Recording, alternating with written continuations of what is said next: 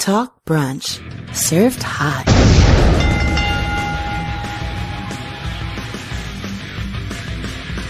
Talk Brunch Live. Rick Nava here. Dustin Frazier. So, all things going on in 2020. I mean, hey, there's some good. Uh, new episodes of Prank Anchors apparently. And that's good. I mean, I that guess- was my shit. I don't know about you, but uh, I guess it's take it or leave it at this point. Everything's a callback, something from like 20 years ago or 10 years ago. You know, it's like, Right. good news, new episodes of Muppet Babies. Like, why is everything so retro? Like, what's going on? I don't, that's like, everyone always makes it seem like things I experienced decades ago are supposed to be good news to me.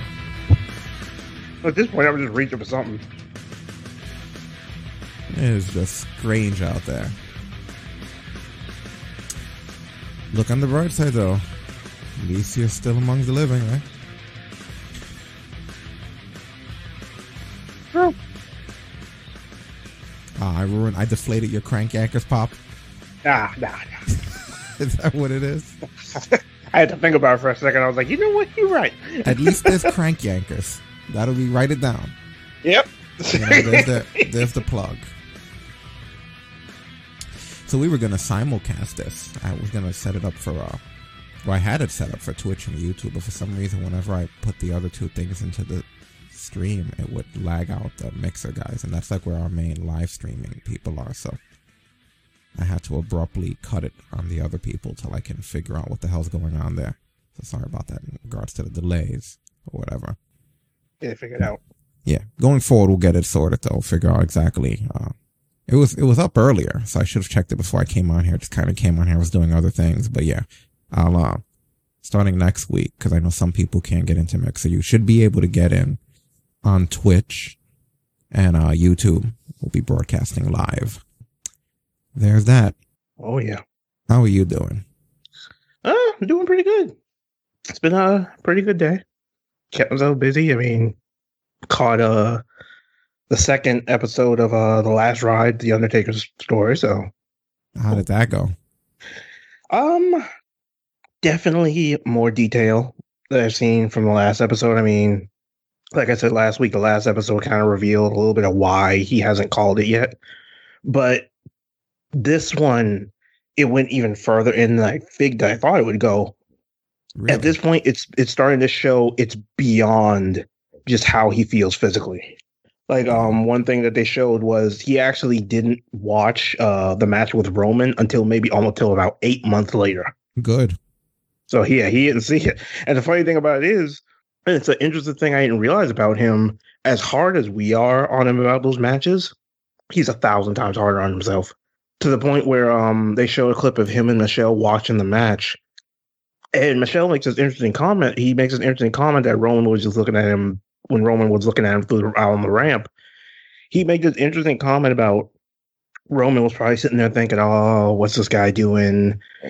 Why he still here?" Something along those lines. And Michelle looks at him and goes, "Well, that's probably what you were, you were thinking, but that could not necessarily be what he was thinking." Come to find out, Roman wasn't disappointed because I guess Roman didn't expect the Undertaker we saw from years ago. Which I mean, at this point, you can't expect it anymore.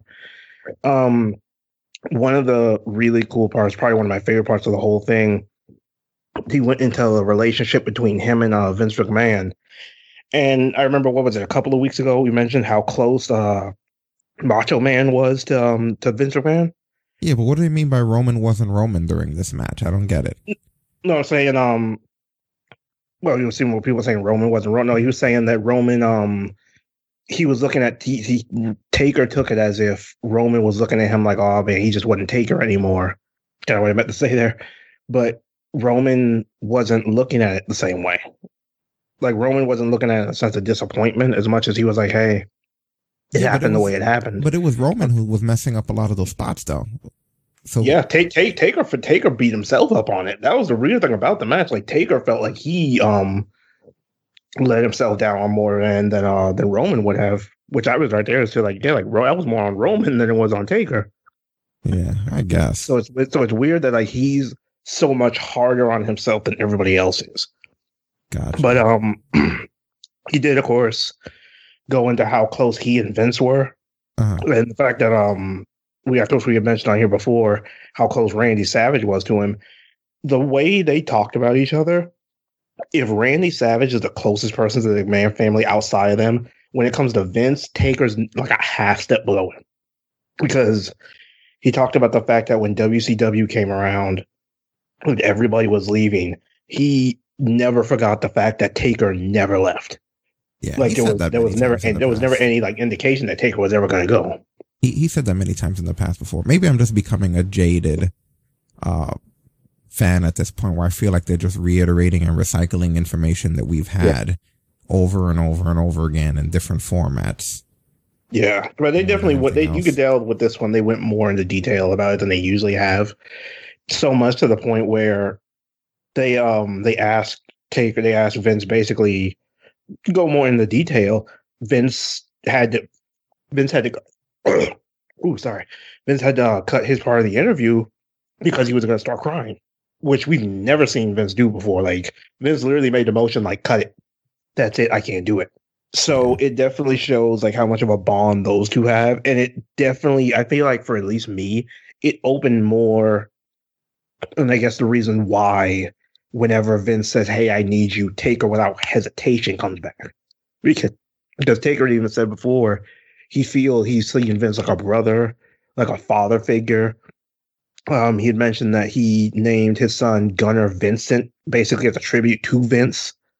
Hmm. So it it went a lot in the detail, and I, what I like about this series is you're seeing more and more, not just why he's still here, why he's still been here from twenty from that whole time period of 2017 to 2020 now, but more how he is around everybody in the back.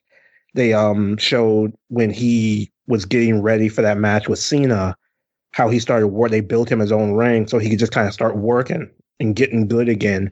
Um, Cena mentioned the fact that that's those promos were almost in a way to kind of fire him up a little bit. Like it was literally like a half shoot, half work.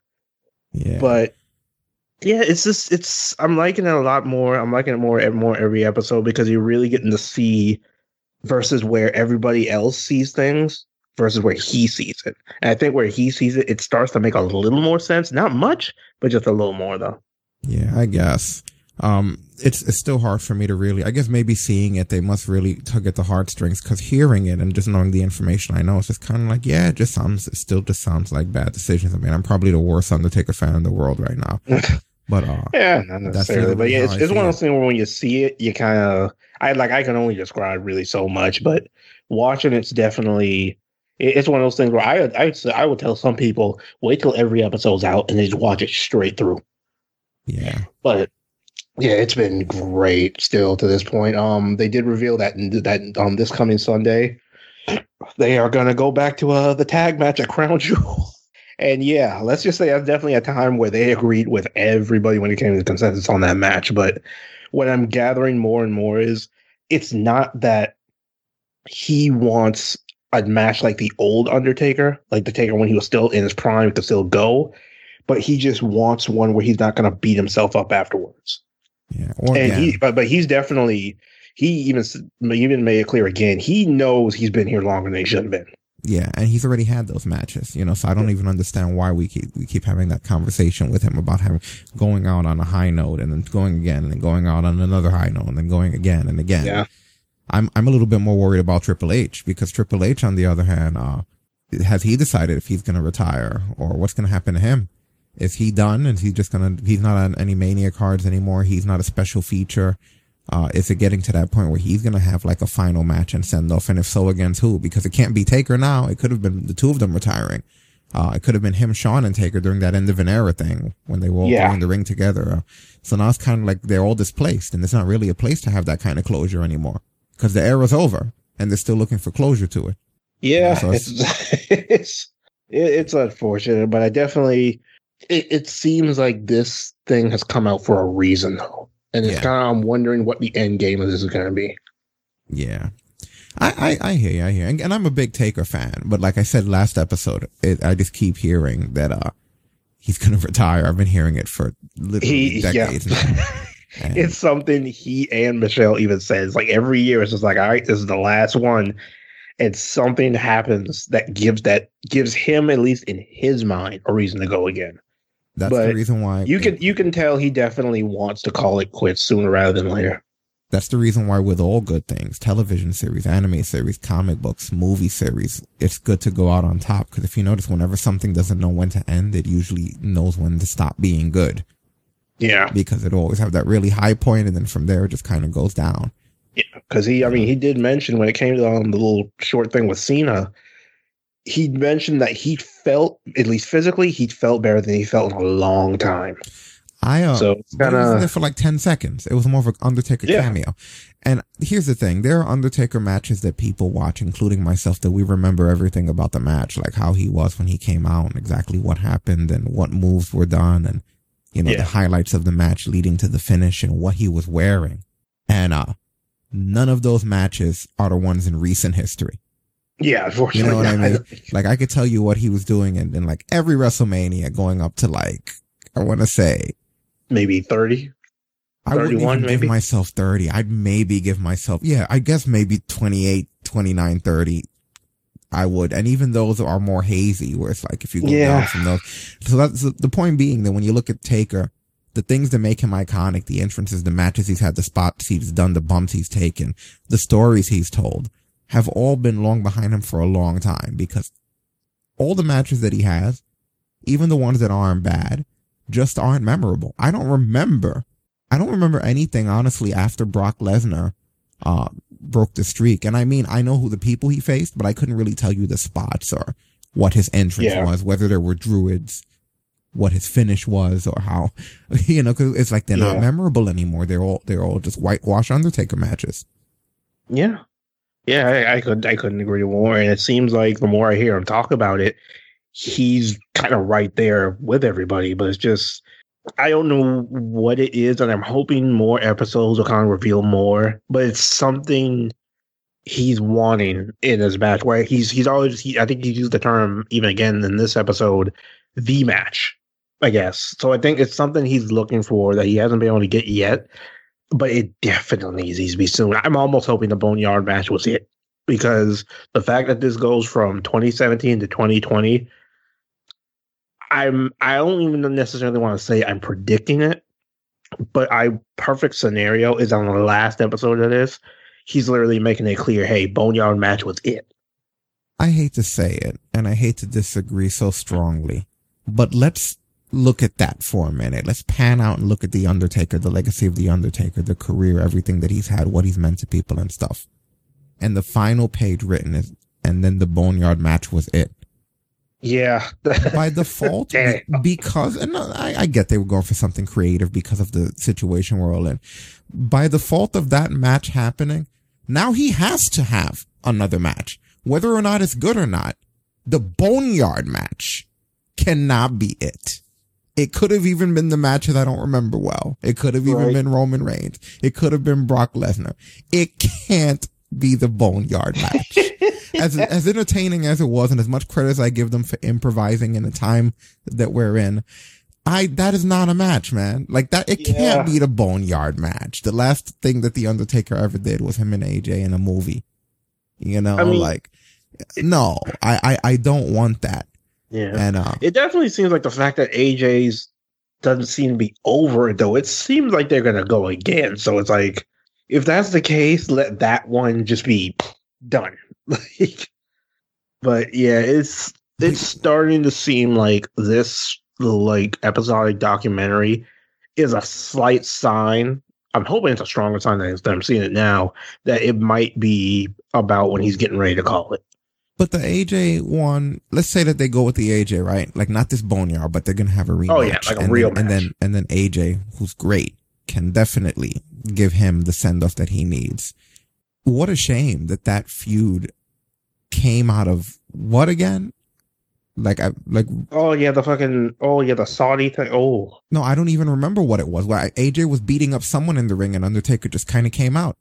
Yeah, nothing yeah, to do he he he'd, he'd won the uh the whatever Saudi tournament they had this time, right? And then Taker and just then screwed was with just him, a right? last minute surprise. Like, yeah, what? so it's kind of like what a weird like. There's no there's no personality between these two guys for that to be the end of the. I, I get he just wants a good match, but it's almost like they're forgetting the fundamental rule of the fact that sometimes what leads to a good match is all of the build up and storytelling that led to the chemistry between the two guys. All I know is that Undertaker came out and started fighting AJ Styles. It wasn't until AJ started talking all that shit about Undertaker and his wife and stuff that it gave it a little bit of personality. And even then, that was still in retaliation to the fact that Undertaker was there. I still don't know why Undertaker was there. was it just because it's WrestleMania season?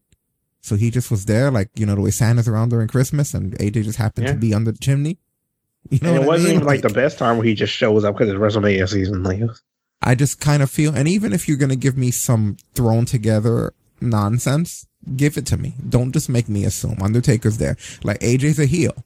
Undertaker's sick of seeing him run roughshod around what used to be his home.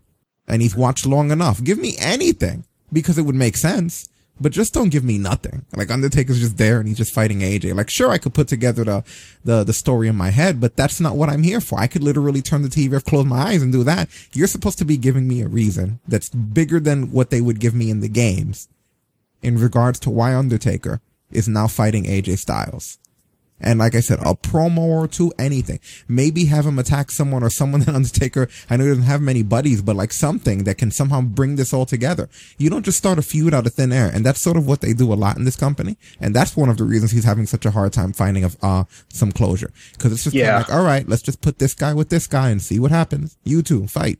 You know, what do you not like about each other suddenly now that you're in this feud together? Like it never used to go that way before. It's such lazy booking. Yeah. It's lazy as hell. Yeah, I, I could.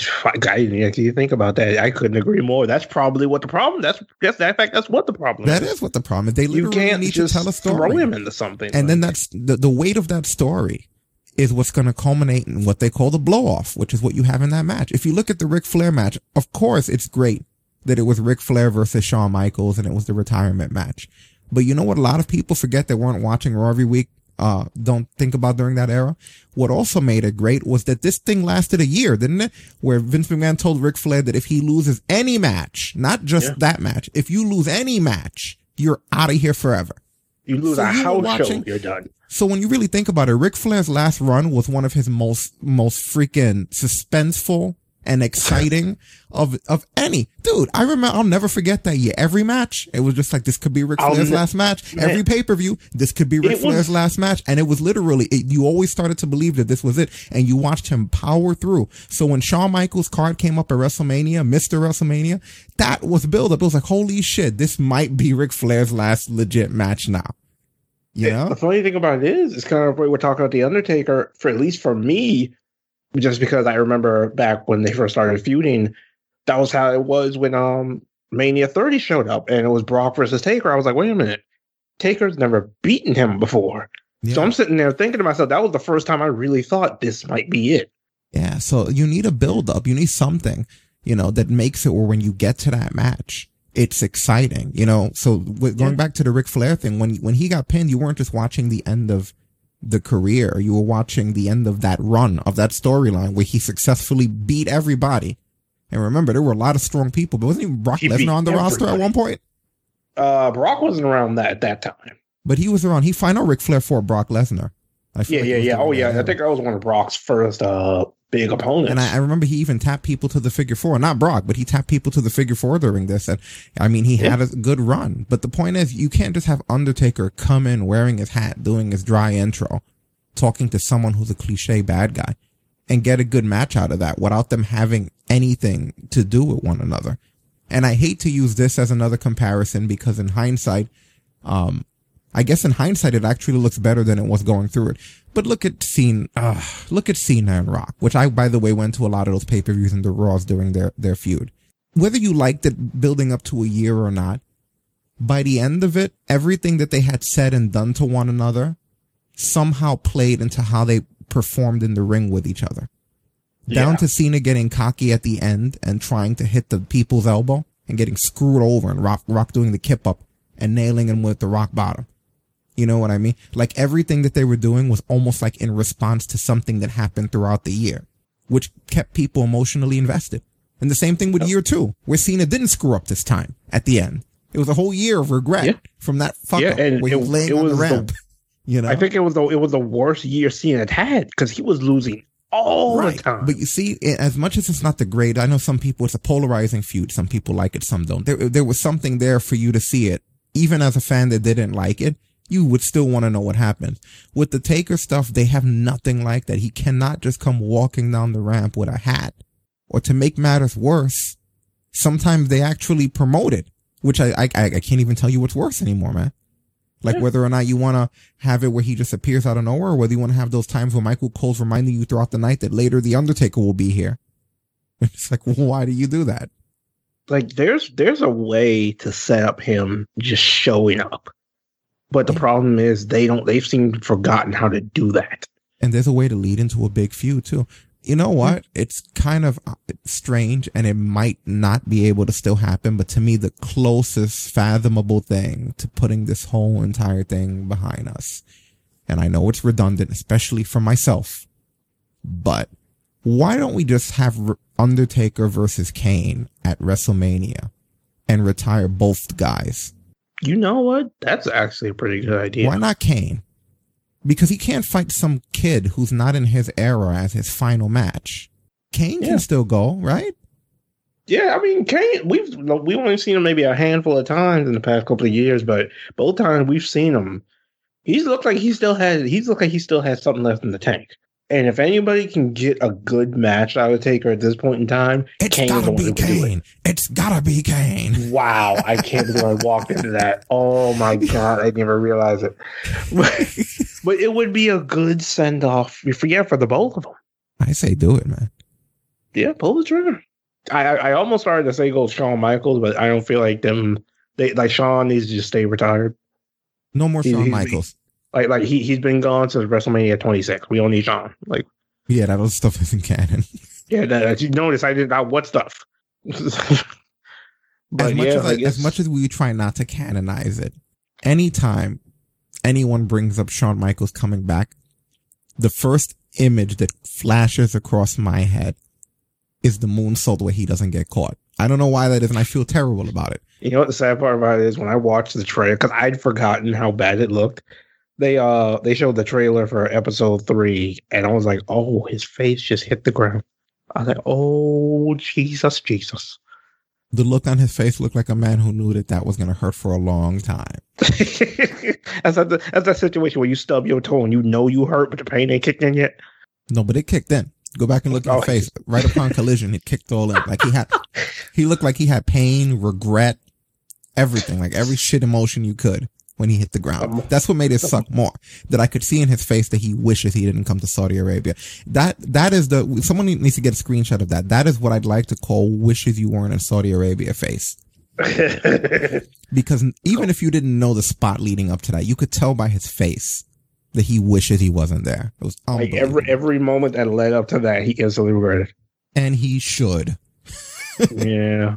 I'm just saying, man, you could have just stayed retired, kept it pure. But no, they had to throw the Saudi money in. At least we know he'll never come back because it took a tremendous amount of money for Shawn Michaels to come back, and even then he did it reluctantly. I thought he was one of the few that wasn't going to do it, and he did.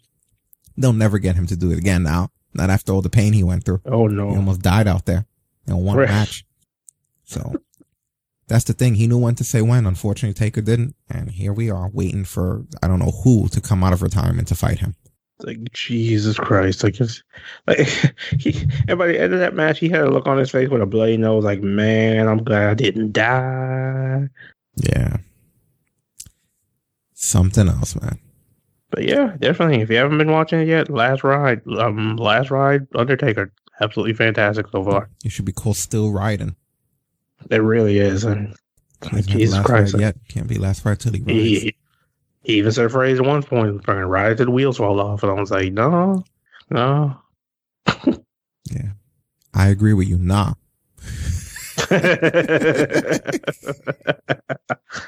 Yeah, I'm right there with what do you guys think? I got one more with me? Nah. No, you don't, sir. You do not have No. one more in you. I'm gonna watch it though. Just I'm probably gonna feel bad and it's gonna tug at the heartstrings, but I don't think so, man. I really don't. Terry Funk's gonna have one next, right? Oh God. About all his Terry Funk should have had like seven by now. Terry Funk retires every day. That, mother- that motherfucker won the ECW championship at barely legal and retired in the crowd and then said, nah, I think I got one more in me. One time I put Terry Funk in my universe and I had to, you know, the calendar, like I had to make it where every Wednesday was a Terry Funk retirement. Like it would have NXT, SmackDown at, on Fridays, Raw in the middle, but instead of NXT, right on Wednesday, it was Terry Funk retirement every week. That must have been a wonderful graphic to show up every Wednesday night. Okay, next week on Terry Funk retirement. He still wrestles now, right? I can't wait till his next retirement. Oh, dude. Probably going to be against Tommy Dreamer, right? I feel like a few of them were. Yeah, Maybe. He gets retired the way Ric Flair gets married, you know? It's incredible. Is that, is that what Undertaker wants to have a bunch of retirement? Didn't one time Undertaker leave his boots in the ring or something? Yeah, they, they even talked about when he left uh, Michelle McCool Adventure, the fact that when he left the hat and everything in the ring, she was just like, it's the first time he broke character on camera in 30 years. When he kissed me, I was just like, yeah, that should have been it. That wasn't it either. There was still more story to tell. It's like, shit. like, There's so much story to tell. yo, and I swear to God, like, I think I found like the equivalent. I wish I could find the shot of him. What I think I found the equivalent to like the Undertaker street guy. There's like an Undertaker crying guy, and it's this black dude who's just crying like in the crowd. Oh my God. Every time I think of that now, I see him. Like, we don't understand that. That night fucked people up. Like, I'm a real thug to you. It's like, he, he was crying like he was trying to be hard still. He was like, man, I ain't gonna cry, but man, this shit dramatic. Yeah, pretty much. I mean, I was. grew up with this man, man, but I ain't gonna cry like no bitch though. Man, Jesus Christ. yeah, like I said, I still, I still want good things for him, you know. But it's Yeah. just, it just feels like it's, we need to move on, you know. Yeah, it, it just it kind of bothers me the fact that like I, it bothered me more to see how hard he was on himself with the Roman match and the fact that it's like it seems like now with um, him getting ready to talk about that crown jewel match, it's like, dude, like you're gonna get ready to want to retire, and then something's gonna happen in that match that's gonna make you want to be like, nah, I can't go out like that. And it's like it's gonna be it's like a vicious cycle. Yeah. All right, let's move on to some other stories here. And we'll get back to The Undertaker next week. How many episodes is this thing? uh, it's gonna be five. Five episodes. Okay. Three more after this one. Very cool. Retromania. Remember that? Oh god, I remember Retromania. Yeah, I barely remembered it, but there's been some news in regards to the world of Retromania. For anyone who doesn't remember, I'm putting a graphic on the screen here, real quick, just so you get an idea. Good God, is that a real graphic? Yeah, I guess that's it. Tommy Dreamer doesn't look fat. He looks deformed. Like he. It looks more exciting than the new WWE game that's coming out. Oh yeah, yeah, definitely. Oh yeah. So the two Edgeheads, uh, what are their names now? It's no longer Zack Ryder and uh, Curt Hawkins. I mean, Curt Hawkins. Hawkins. is still there, but it's Matt Cardona and, and Brian Myers. oh yeah, Yeah, apparently they're gonna be in this. really. Yeah. Hey, look at them over there making moves and shit. Yeah, they get to be in uh in this. I think we get a graphic here. I'm gonna send it out to, to Twitter for you guys too. Yeah, there. Oh my god, little cartoony versions Why- of them. Why does Ryder look like he's cosplaying to be the Fonz? Like he looks like when you click on his character, he's gonna go, "Hey." The whole gimmick though is it being retro though. Do they? They don't. They're not old enough to be considered retro, right? Uh, the fucking the size of Hawkins' chin. Oh, Sugar Saint said potato heads. I'm done. Oh, It's a unique art style. Definitely, it was it was done deliberately because he saw the other guys look like that. yeah. So this is coming out for PlayStation 4, Xbox One, Switch, PC, and Steam, July of 2020. Right around the corner. Mm-hmm. I mean, hell, we're probably gonna get it right. It's not like we have any other wrestling games to play. Huh. You know, for at least yourself. something to. Yeah, you know. Well, why? What game are you playing? Shooting 18, 19, and 20. I don't know how you managed to play 20 still. There was mass panic when they accidentally were misquoted or they miss they they they miss uh spoke saying that they were going to shut down the servers to 2K19. Everyone freaked out. yeah. They had to they had to make it sad when your game is 2K20 and you have to say, "Listen, announcement. We are not closing down the 2K19 servers. We apologize for any confusion." Like people were freaking. They were like, "What are we going to play?" Oh, God. So they had to assure everyone that the service for the actual real game is going to be around. And uh, I don't know if that franchise is ever coming back. To be honest with you, it would be amazing to make a recovery from uh, the mistakes that have been made, the things that have been done. Yeah, freaking Duke Nukem somehow made a comeback for me. Yeah, When the Duke good Nukem made a one, but- comeback. Where, where, where, where's the comeback? Show me. I haven't seen it yet. Where's the Whatever that fucking comeback at? Waiting. abomination was before, they were just like, "Hey guys, it's back." Like, 15 no. years of waiting, 15 years. And the game they gave you guys for Duke Nukem was nonsense. It was thorough nonsense. Look how long you waited for nonsense. Oh god, damn! Sugar Shane said about as bad as Legends of Wrestling. Wow. Harsh, oh man. no! That is some Don't you make me relive that. Yeah, right? Legends I of wanna go down that was- road again. a- that was a pretty miserable game, wasn't it? Oh Jesus Christ! Oh, What was that one for like the PS2 where I think like the button reaction took like 30 seconds? Uh huh. Oh. So, Drew Gulak is gone from WWE apparently. yep. Another one bites the dust. Added to the list of casualties. No more Drew Gulak. Isn't that something else? After having God, what had to have been the freaking match of the night almost with Daniel Bryan, like the day later gone. He allowed his contract to run out, is what I'm seeing here. So he wasn't released. And he has no 90 day compete clause, which means that as of immediately, he can just appear anywhere else. He is a free agent by every means of the word, by every Ah, definition of the word. And, uh, we're hearing that they tried to work out a deal, him and WWE, but there was a conflict in regards to money and the deal fell apart and uh they just didn't have any extra money to pay him. I guess he wanted more than he was getting and they didn't have it. So he just let his contract expire. Well, that's Saudi money though. I mean, if this is true and it's not that he was released, but it's that he asked them for more money and they declined, that that, that might mean that he's already aware, aware of a better offer. that's a dangerous little piece of information right there. Because no one's going to turn down a contract if they're making good money unless they're certain that there's something else better. So it's very possible that he's already been given an offer of some sort. And he went to them and said, look, you know, I, I know I'm worth this much. What do you say? And they said no. And he said, all right. And now he's going to go take that offer. The question is where now? I've heard rumblings. I've heard also that, uh, NWA Power is interested. Yeah, I did hear. I think what was it? Nick Aldis wants him there. Yeah, we heard that AEW obviously is interested. What was it? Joey Janela said something like there would be no Joey Janela if it wasn't for Drew Gulak. You know, like he's like a lot of people, uh, you know, really been motivated by his wrestling over the years, going back to the Indies before 205 and the cruiserweights and stuff. You know, he was just one of those kind of guys. So, uh, yep, he's Yeah. free now, so we're gonna see him somewhere, I think, pretty quickly.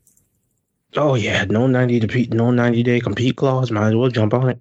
Don't waste no time. Yeah. Rachel Ellering is another person who's officially, I think there were suspicions, but she's someone who's officially been, uh, confirmed as gone. Um, After they barely did anything with her. yeah, she actually put out, I'm going to run it here and I'm going to share it in, on Twitter, but she actually put out a video in regards to being gone. Soldiers, don't give yourselves to brutes. Men who despise you, enslave you, who regiment your lives, tell you what to do, what to think, and what to feel, who drill you, diet you, treat you like cattle, use you as cannon fodder. Don't give yourselves to these unnatural men, machine men with machine minds and machine hearts. You are not machines. You are not cattle. You are men. You have the love of humanity in your hearts. You don't hate. Only the unloved hate. The unloved and the unnatural. Soldiers, don't fight for slavery. Fight for liberty. In the 17th chapter of St. Luke it is written, the kingdom of God is within man. Not one man nor a group of men, but in all men. In you.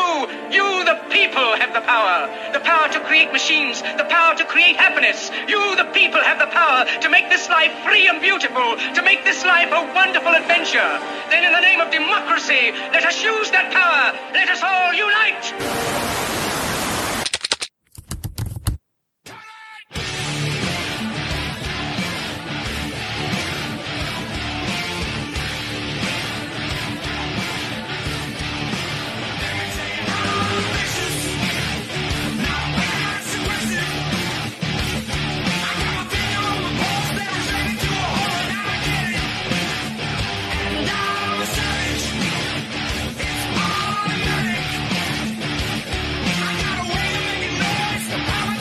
I like the way the video went from her name getting backspaced over being uh, Rachel Evers to Rachel Ellering.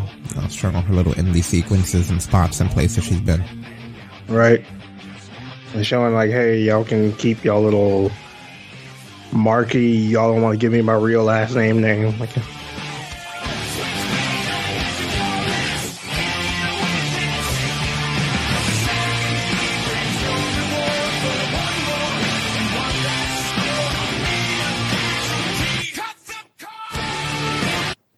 good for her. yeah, definitely quite a bit of symbolism in that. Like, Yeah, it's weird how she never got really any kind of notoriety in WWE, right? yeah, it's because they changed her last name because they didn't want her to have any. Yeah, well, we'll see what they do with her now. But just to uh, recap, that brings us to 11 with Cassius Ono, Tino Sabatelli, Tayanara Conti, Cesaro Bonani, or Caesar Bonani, or Mars Wang, Mohammed Abdefata, or Mohammed Fahim, as he was known, Marcos Gom- Gomez, Edgar Lopez, Faisal Kurdi, Hassan Aldegal, and Yi Fing, aka Rocky. So, yeah, those are people from the under roster that were cut. We're also hearing that the vice president of global television production, Michael Mansury, is gone. He gave notice a while ago that he was going to be leaving. And, uh, he's considered part of Triple H's group there. He was like considered the next Kevin Dunn. I Remember, we always talked about how Kevin Dunn is a Vince McMahon guy, and when Vince is gone, Kevin will be gone, and Triple H and Steph's people will take over. Well, this guy was considered one of Triple H's people. Yeah. So, uh, we don't know when, what, what's going to happen in regards to that, but he's gone. So it's interesting because we're starting to see like a lot of people heading out. You know, we're starting to see stock being sold. I mean, we could speculate all we want, but everyone in the company sold a lot of stock. A lot of people have left positions in the company. Um, it's, it's strange. It's a very strange situation that we're in right now. Yeah, it's intriguing. Like, never seen um like people leaving like this. Yeah, no, I haven't either. It's they're they're in a weird spot. Like there's that situation that's happening with Vince McMahon and the XFL guy. You hear about that? The commissioner of the XFL. Yeah, I think we um sued him for wrongful termination, right? Yeah, he sued him for wrong, wrongful termination, but then apparently Vince, uh, I, I guess Vince was trying to avoid the guy or whatever. Let me see if I could find out here exactly what the deal was. Yeah, Mel- Meltzer basically said that he heard a couple of weeks ago that Vince was ignoring Oliver Luck all the way across because when Vince figured out that he was gonna fold, um, that's when he avoided him because he knew he was on the hook for $25 million with the guy. So this is the reason why they've had issues in regards to that. And, uh, yeah, basically, like you said, Luck filed a wrongful termination lawsuit. He's being sued for breach of contract after firing Luck. And according to McMahon's legal team, they're saying that Luck neglected his job in the early days of the pandemic. And, uh, they basically said that Luck used his XFL iPhone for personal reasons. He signed, uh, former NFL player Antonio Callaway after Vince said not to hire him because of previous legal problems. And, uh, they basically, Vince McMahon's attorneys presented this in a pre-trial motion that was held. And, uh, yeah, that's pretty interesting. So that's almost like a countersuit style thing that's going on here. It's crazy. And yeah, his contract was for five million with annual salary of two million annual bonus. And McMahon admitted to that in court. And if they prove that Oliver was filed for a reason, um, for, for, for a reason that the guarantee will no longer be valid unless he's been fired for a good reason. So that's interesting. So yeah, Vince has a lot of enemies here. And also we got, uh, what's this guy's name here? Malki, Malki Kawa. Malki Kawa. He's, uh, he represents a bunch of UFC people and he has connections in the NFL. Apparently, he, Oh tweet- yeah. he tweeted out and said, Hey, Vince McMahon, you might want to relax in using Callaway as a way out. Don't make me expose the BS and XFL and you were, and you were on. The XFL you and you were on. Don't ma- make me expose that. The BS, the XFL and you were on. So I guess Vincent w- was doing some strange, shady stuff with the XFL. God, that's pissing off everybody. Jesus. Kawa. Well, I guess because he decided to use Callaway as part of the excuse in the lawsuit. So, yeah. Vince is, uh, Vince has heat. Vince has a lot of heat right now. Good God. Yeah, unfortunately. I mean, I guess the old man will be in a bad mood given everything that's been happening, right? I mean, I would be too. You know, they say that people backstage try to avoid him now. Like they hide in their cars and they, you know, they hide in the parking lot. Like they don't go anywhere near events, Like because no one wants to get in his way during what's happening. Fucking they wouldn't either. He's, become, he's becoming like the real Mr. McMahon as much as they say that, uh, that he, he isn't, right? So, yeah. You know, be careful if you're part of the, the people Vince is on the prowl for. He's been coming up with new rules, apparently. Um, he said that, uh, he doesn't like the way the referees are respected in the ring.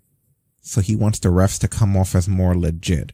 So, uh, and that's the reason apparently why there was, uh, confusion about the Rollins and Murphy against Rey Mysterio, Aleister Black ending in DQ because uh, this was part of the refs coming off as more legit. Like he wants them to be like real refs, like we don't take anything, they enforce things.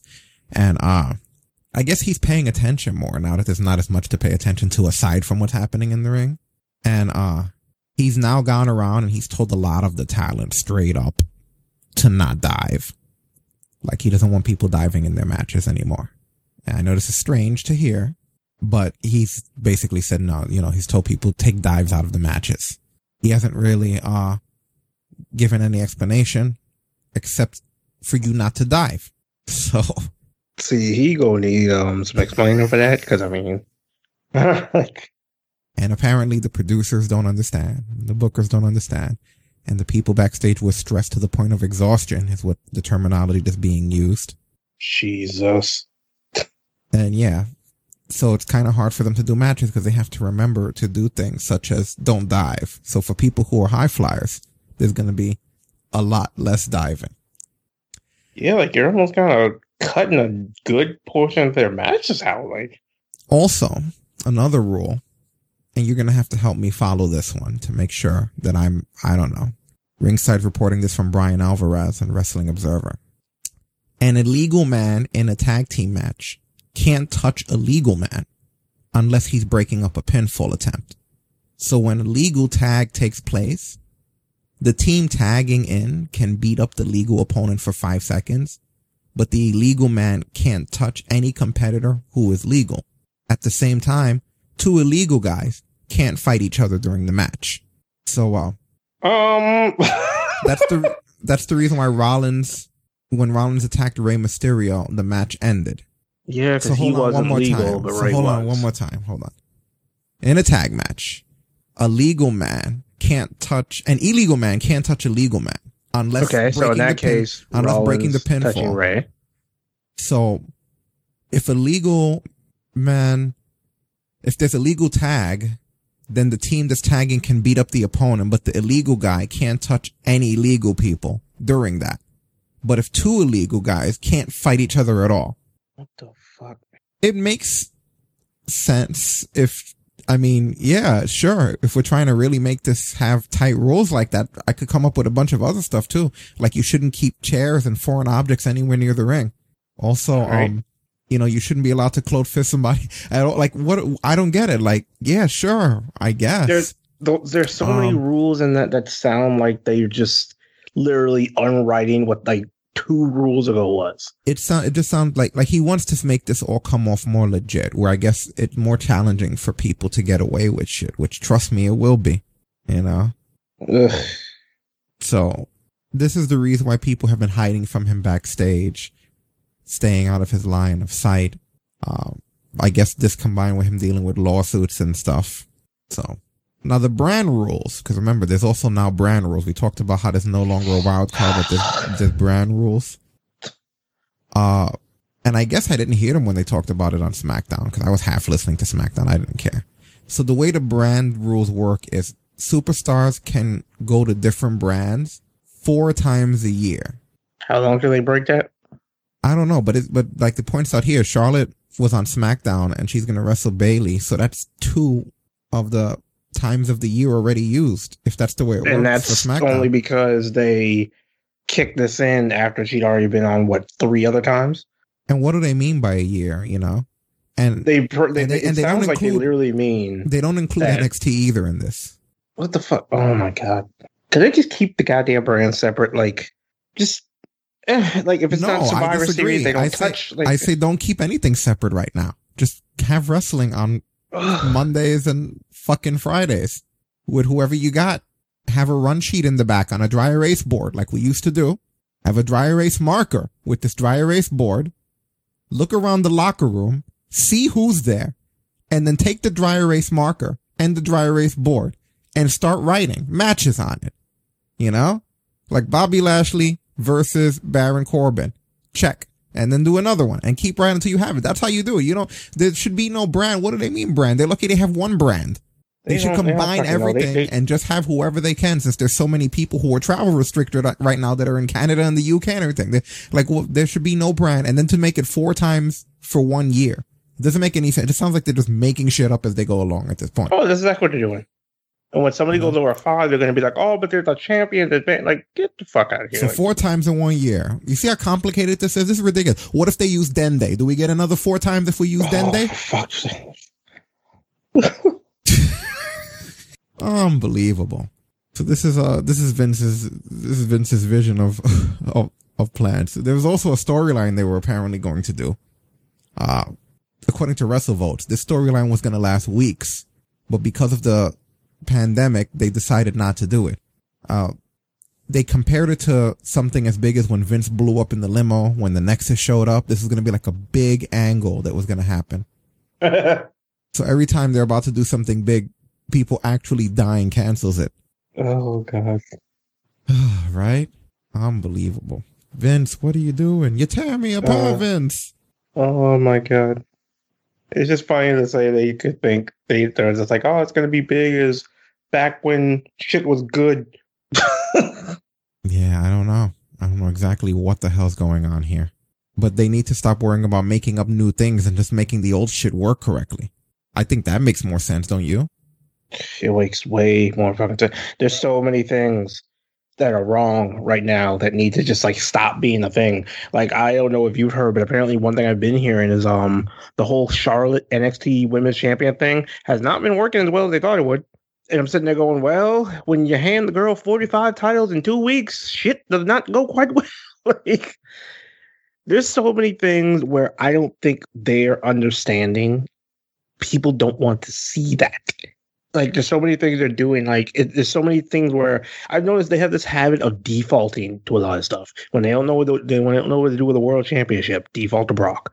When they don't know what to do with a women's championship default to charlotte Yeah, it's when they don't know what to, when they don't know what to do with uh, a another with a tag title def, default to some other team. Like it's like i said going into wrestlemania charlotte might be the better wrestler but Rhea ripley's actually something fresh. They gave that title no way to grow because they just said up default. Like too much stuff they're doing they're just going to the default. Stop defaulting. New save please. Like do something different. Get off recruit difficulty wwe it's not that difficult Uh, like I said, I need to see more of the Charlotte thing. I'm not completely, I'm not as unsold on it as you are. Because the problem with it is, is just like it's not even that I don't like the idea of Charlotte as champion. It's just like it seems like when they don't know what to do, that's the first thing they do. And the problem is they're they're trying to build ratings out of it, but they don't understand that like a lot of people like Rhea as champion because we watched Shayna tear through that whole division and it was something fresh. Then they just handed then after one defense, it's like, okay, so Charlotte just gets to swoop in and just boop, like pick it like Daisy. Like what? It was, it was. I think it was. I think it was kind of one of the things where a lot of the fans who don't like this whole thing realized that Rhea needed that win more than Charlotte did. Charlotte could afford to lose a WrestleMania, but it's like if Rhea does, it's just like wait, so that's just it. yeah, that sucks. It, it, it, it was more the circumstance behind it that I think souring people on it. Well, they still have time to recover, and I do use the pandemic as part of an excuse because they really haven't had any time to really do too much with Charlotte interacting with NXT people. And what we have gotten has been good. The Rhea Ripley stuff was good. The stuff with her and Io Shirai was solid. So, Yeah. you know, I don't really have too much Stuff with me, her and Mia Yim as well too. Yeah, exactly. So what are we Yeah. really complaining about? I don't know why. What, what part of it are they saying didn't work? I think what what a lot. What I think what at least from what I've been hearing from some of the things I've seen, it's the jumping of the brands because they're feel. I think a lot of people are feeling like she's doing more on the other two shows than the show where she's representing as champion. And they're not turning her into Tom Brady because No. listen, Her- she's she's just that good. On it, she's just that obviously better than everyone else. And I hate And- to put her over like that, but when I look at Charlotte compared to everybody else, the reason why she's where she is is because she's that much better than everybody else. The, And- she's literally the full package. And unless we have somebody else who's also the full package, which to be honest, we really don't. They're gonna use Yeah. her. I mean, Becky's about as close as it gets. Becky's really good. Like I said, that's a top girl right there. But then beneath that, uh, and there's still other good girls there, but there's no one to that level. There's no one to the level of a Becky or Charlotte right now on the roster. And just because Rhea Ripley's all right, doesn't make her a Becky or a Charlotte. It's just a different tier Yeah. of performer. You know, Yeah, and I mean, and at the end of the day, it was the same thing. Because guess what? Brady was just that fucking good. So literally, the dynamic makes exactly the same things. I think the only thing that, at least with me, is a Charlotte is it just it felt like it was too much too soon. Oh, But I mean, yeah, Charlotte. I mean, that yeah, that's hands down. When it comes to, like pure athleticism, that's literally the best girl they have. Like top to bottom, she can wrestle any style of match with anybody. Yeah, and I and that alone makes it worth it, you know. And uh, again, her character, the promos, they they have her. They don't. They have those girls up there because they only have two girls that are at that level, and they're just utilizing them. Just it's it's no different for the girls now than it was during any other era when it was Bret and Shawn or Rock and Austin, where it's just like no one was really going. Well, you know, you should really try Road Dog in Austin you know, and it's and, and, and no, no one Yeah. questioned it because you just kind of knew that this that these two girls are at that level, and when they're in the ring, there's an energy there, and it's like no one else really has that. So it's like Charlotte kind of fits a bit. Sasha for a while was up there too. You know, I don't Yeah, know what happened, but Sasha for a while was at that what what was sort of vibrating at that level of um notoriety. But these other Yeah. girls, especially someone like Rhea Ripley, who just came fresh off of NXT UK and is now here, there's no way. It would have been so weird for her to be able to uh, just get that W so quickly, you know. And uh, at this point, who else could they have? It's a good, t- it's a good learning phase for a lot of the talent that's under there to get Charlotte to have another run as well. And it's not like she's doing anything. If she would have stayed on the main roster, what would they have done with her? You know, it, I think it helps her put the world, the the NXT World Title over a bit more as well too. You know, if Yeah, I mean, she is the of your- first. I think she's the first alum to come back and win a championship. So if you're gonna have prestige to one of your lesser titles, what better way to do it than to have like one of the greatest women of all time carrying it around? You know, yeah. I think I don't I don't have any complaints with it. yeah, So uh, I, I think more of the claim is not even necessarily a thing where it's a company. I think it's just more me. But yeah, definitely, there's nothing really wrong with it. Just things where I think I would have done it a little bit better. But I mean, shoot, it's, it's friggin' Charlotte. Like, she's her father's daughter to a T. To the point where she's been running this place since she showed up. So you know, Rhea will get her shot if she, assuming she deserves it, assuming she's able to carry the weight of the kind of matches that Charlotte puts on. Yeah, I'm sure she'll get her shot. No reason to hold her back. Let's see what happens first, though. You know. yeah, yeah. I just think I would. When I look at it, I was like, it was her first WrestleMania. And she made history as being the first NXT Women's Champion to defend on that stage. So it's kind of I always looked at it like who would who could have used that win more. But yeah, you definitely make a good point when it came to like Charlotte's skill versus what we've seen of Rhea's skill. Yeah, it has to be grounded. You know, it has to make some level of sense. We can't have that underdog story against everyone. Yeah, that's that's the one thing where they mess it up. They do the underdog thing too many times. So it makes it really hard when you get one where it would have been okay, but it's already been run into the ground.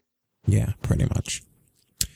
So, what happened to Lio Rush and Mark Henry? I don't fucking know. What why can't we be friends? Why can't we be friends? I don't know. That's, that's I'm trying to find out now. I legit wait for an answer too. Like, That's what I'm trying to find out now. No, dude, dude, I don't know. I'm, I'm finding. it just it came out of nowhere. Like I wasn't ready for this. I started seeing this pop up, and I was like, "Yo, where did this come from?" Like, Well, you guys know I no longer really, or hardly ever anymore, really review anything before we get on here. So I'm checking now. Lio Rush, this starts apparently with a tweet from Lio Rush where he says, woke up remembering the time Mark Henry said I lied to him to his face and then continued to bury me on his podcast while telling me I need to learn how to spend my money better. Shit was crazy. Sorry, man. I didn't mean to have a wife and two kids on top of other responsibilities. And he tweets again. Shit was sad. We all are supposed to be looking out for each other. Hey, Mark Henry, this needs to be addressed because you out here still lying on my name to this day. And then he puts uh, this video up apparently. Let's see what the hell this is that we got here. What happened? Ain't nothing happened between me and Lee. I mean, if you want to count me trying to help him navigate, and you know, he got the right to say he You were helping him navigate. That's it. That's the that's the big uh revelation. Why do you think Lio Rush was so salty about that? I, I have no idea. Like, There's more. Don't worry. I'm just saying at this point, before we even get into where the, the, the heat starts to really boil here, like what the hell do you think? I'm trying to figure out what the, the trigger is that made this go off before we even get into the uh yeah, it's into the rest of it. Like it's, it's just out of so nowhere. weird. Like, Just called on Mark Henry. It's a storyline. it's some kind No, of it's no, some it kind of like an action. I, it's so confusing. Like, Jesus Christ, why, why, why everybody mad? Like, we, he was helping him navigate. yeah, man, he, he didn't tell him to go left soon enough. Like, Jesus, like, So then he com- continues tweeting, tired of the bullshit. If you want to talk, put me on your podcast so we can have a conversation for the world to hear. Wrestling is supposed to be one of the most positive things in the world, but somehow, some way, some people within the business like to make it a miserable experience for others. This right here was trash like behavior and I couldn't believe what I was hearing. Had so much respect for him until he said this publicly, I might add.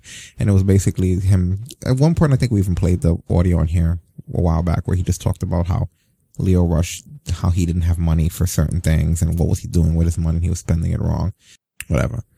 So uh, Mark Henry tweeted and he said that he doesn't have to answer to anyone and that he, he said what he said and he tried to help and mentor many and he can't make people do what he knows to work. Okay. all right. So then, uh, Lio Rush went on to say, uh, I guess he's quoting Henry here when he was saying, maybe you need to budget your money a little bit better. And he was like, don't even know why I'm entertaining this. Keep my name in your mouth, if you please. You literally have nothing better to do than to continue to talk crap emoji on a situation that happened over a year ago about 20, about a 25 year old who just lost his damn job. Sorry guys, but I've been holding my breath for way too long. People like this need to get called out. It's sickening, it's disappointing and extremely discouraging. I love my fans and I pray that one day in the future, the state of this kind of matter progresses. And this is why African American talent on the biggest platform will continue not to have equal opportunity because people like you constantly tear your own people down. A damn shame, honestly. Whoa. Yo, man, heat. Yikes. Goodness gracious, instead of hall of pain, hall of heat. So then Mark Henry said something back here. Dear God, they're still going. This was on Busted Open. This was on Busted Open Radio, I guess. Yeah, this was on Huh? freaking. Uh, hold on, let me pull this up for a minute here. Yeah, they went back and forth for a bit, huh? This turns into a straight up. This turned into like a straight up war. Jesus Christ. Like, All right, let's hear this. God has been very good to me. Gave me the heart to understand this world in a way that you wouldn't ever understand. And I'm one of wrestling's royalty around the world. My name is spoke very highly of. There's a reason that I've been around for 24 years and have never been fired. I, I've helped found a group called the delegation. It's all of the elite African American wrestlers around the world.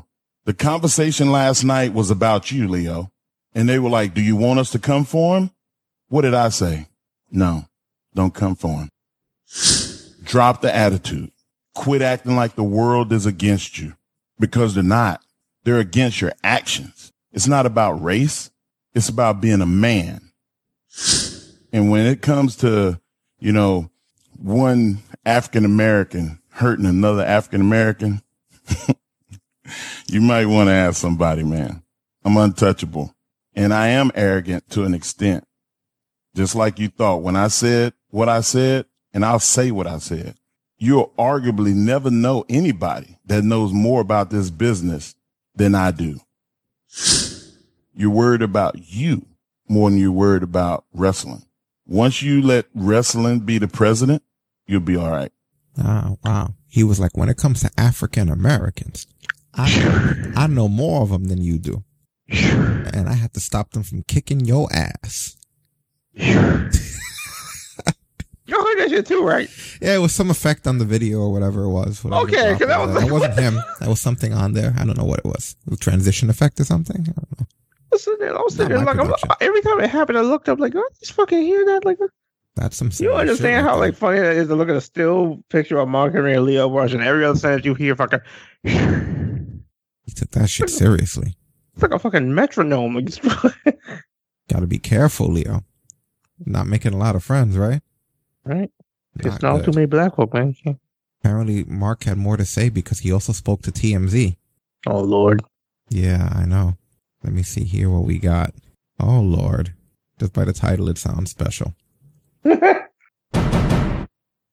reason that he came out with it now is because um, he knew that I get a lot of attention and I have a lot of followers, and he released the album or a song or something, and he wanted to use that to further his, you know, uh, get some attention, get some buzz. Mm. Not mad at him. If he would have called me, I would have done it anyway. Just we would have just worked it.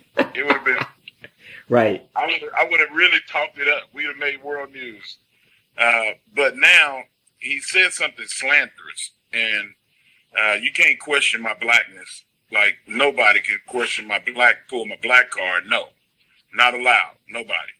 Um, if you go down to the in, the to the performance center at NXT, um, probably twenty five, I think, people of color in the facility. Probably about 80 plus percent of them, uh, I helped get them there. I mean, it's completely the opposite. For him to go there was absolutely the worst thing that, that he could have possibly done.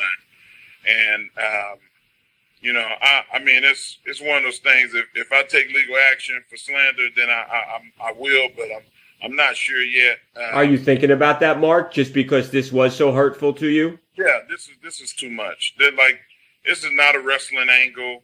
Um, this is him trying to get attention for himself. My my lawyer went to Harvard. I don't know what kind of lawyers he deal with, but uh, you know, like you know, I got them You got- Ivy League people around me. you got a good lawyer. and they are pissed. Well, what does he have to do, Mark? What can he do? Because I assume you don't want to go. I assume you don't want to take legal action just because that'll I don't cost you wanna money. Do it. I don't want to do it because it's going to cost him money and it's going to cost me money. Right. So what can he do, or is there anything he can do? That is the face of a man who you don't want heat with. Yeah, you really don't. You really don't. I see this man's killed people. Yeah. He uh he basically implied that he stopped your assassination, Lio Rush. Boy, you, you was gonna die tonight. Yeah, he was ready to end you. He was in a no respawn zone, motherfucker. Don't play with me. Lio Rush tweets, and by the way, Mark Henry, if you saved my job back then, thanks. You were my first wrestling tour back in the day. Luckily, it didn't talk. One more thing, if you don't mind. Good for you for getting that 80% hired. I wasn't one of them though, so I owe you nothing. You weren't signing my checks, nor did I work for you. I don't even know you. Stop being weird. I was taught not to talk to strangers. That motherfucker hit him with a stranger danger. Hell no. Is ACH a part of the delegation, right? Yeah, what do we have? No, no, no. We we don't we don't claim him anymore, Shane. Yeah. Which side note, just kind of funny. I've been hearing he's trying to apologize now. No, boo boo. No. You, you got to hear from someone credible from the black community, you know? Um, Right. you and Lio Rush together. I thought Lio was really coming into his own. He says he doesn't really know why it ended. Do you? No, no, not at all. Um, man, I like that kid. I Yeah. really do. What do you make of all this stuff with Mark Henry at the moment, man?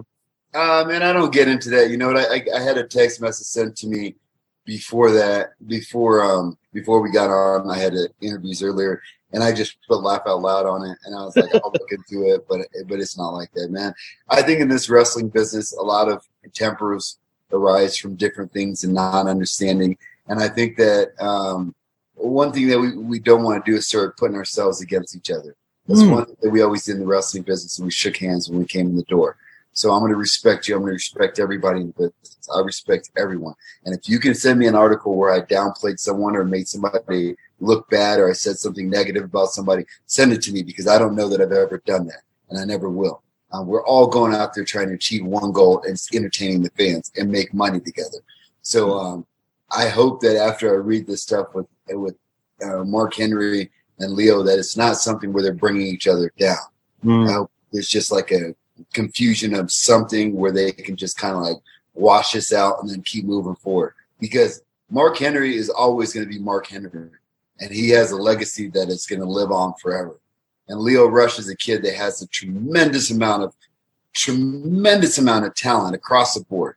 Um, music that he's doing between just podcasting. I, I, I like I did a podcast with him. Um, in ring stuff. The kid is incredibly, incredibly talented. So I hope that both these guys understand that one guy's here and one guy's on the rise, and they can help each other out, or maybe can do something with each other.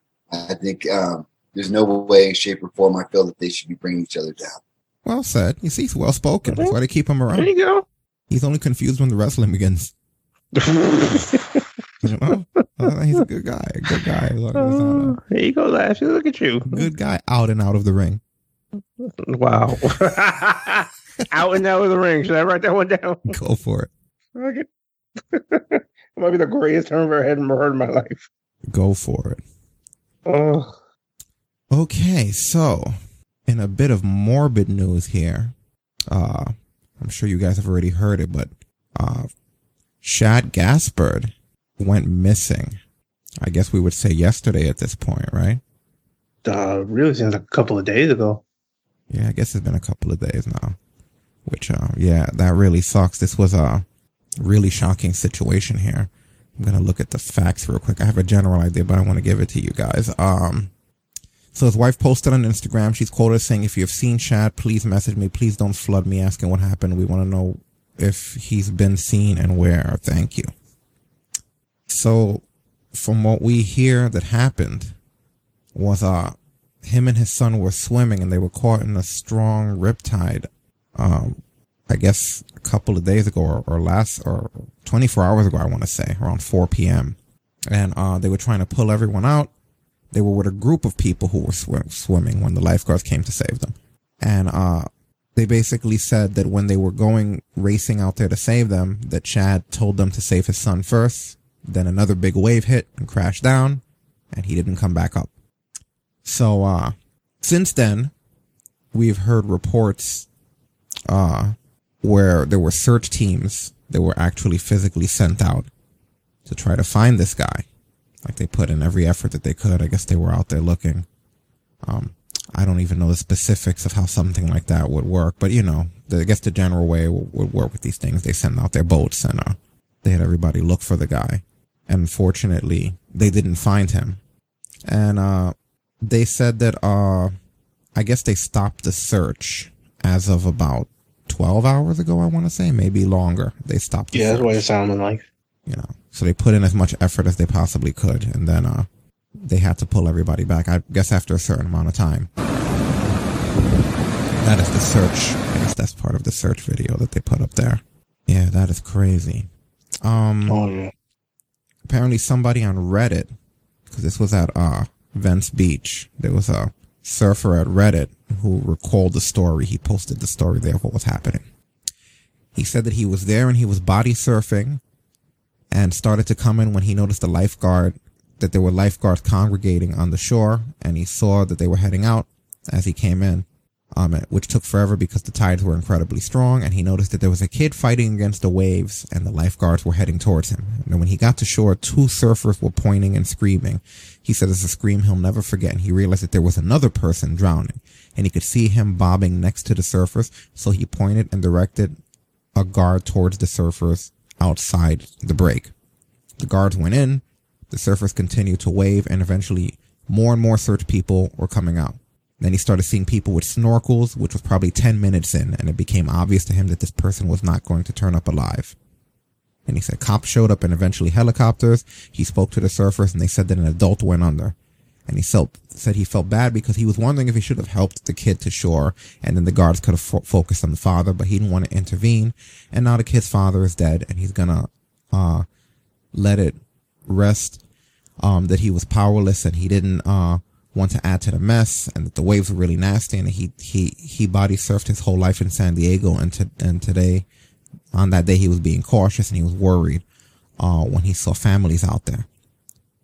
And he said he needed to get the posting up because he felt weird all night and bad because he technically could have turned around, swam past the brakes, and maybe saved a life or drowned himself. And that it's sad and that he left 40, after 40 minutes of helicopters flying low over the water, assisting in the search.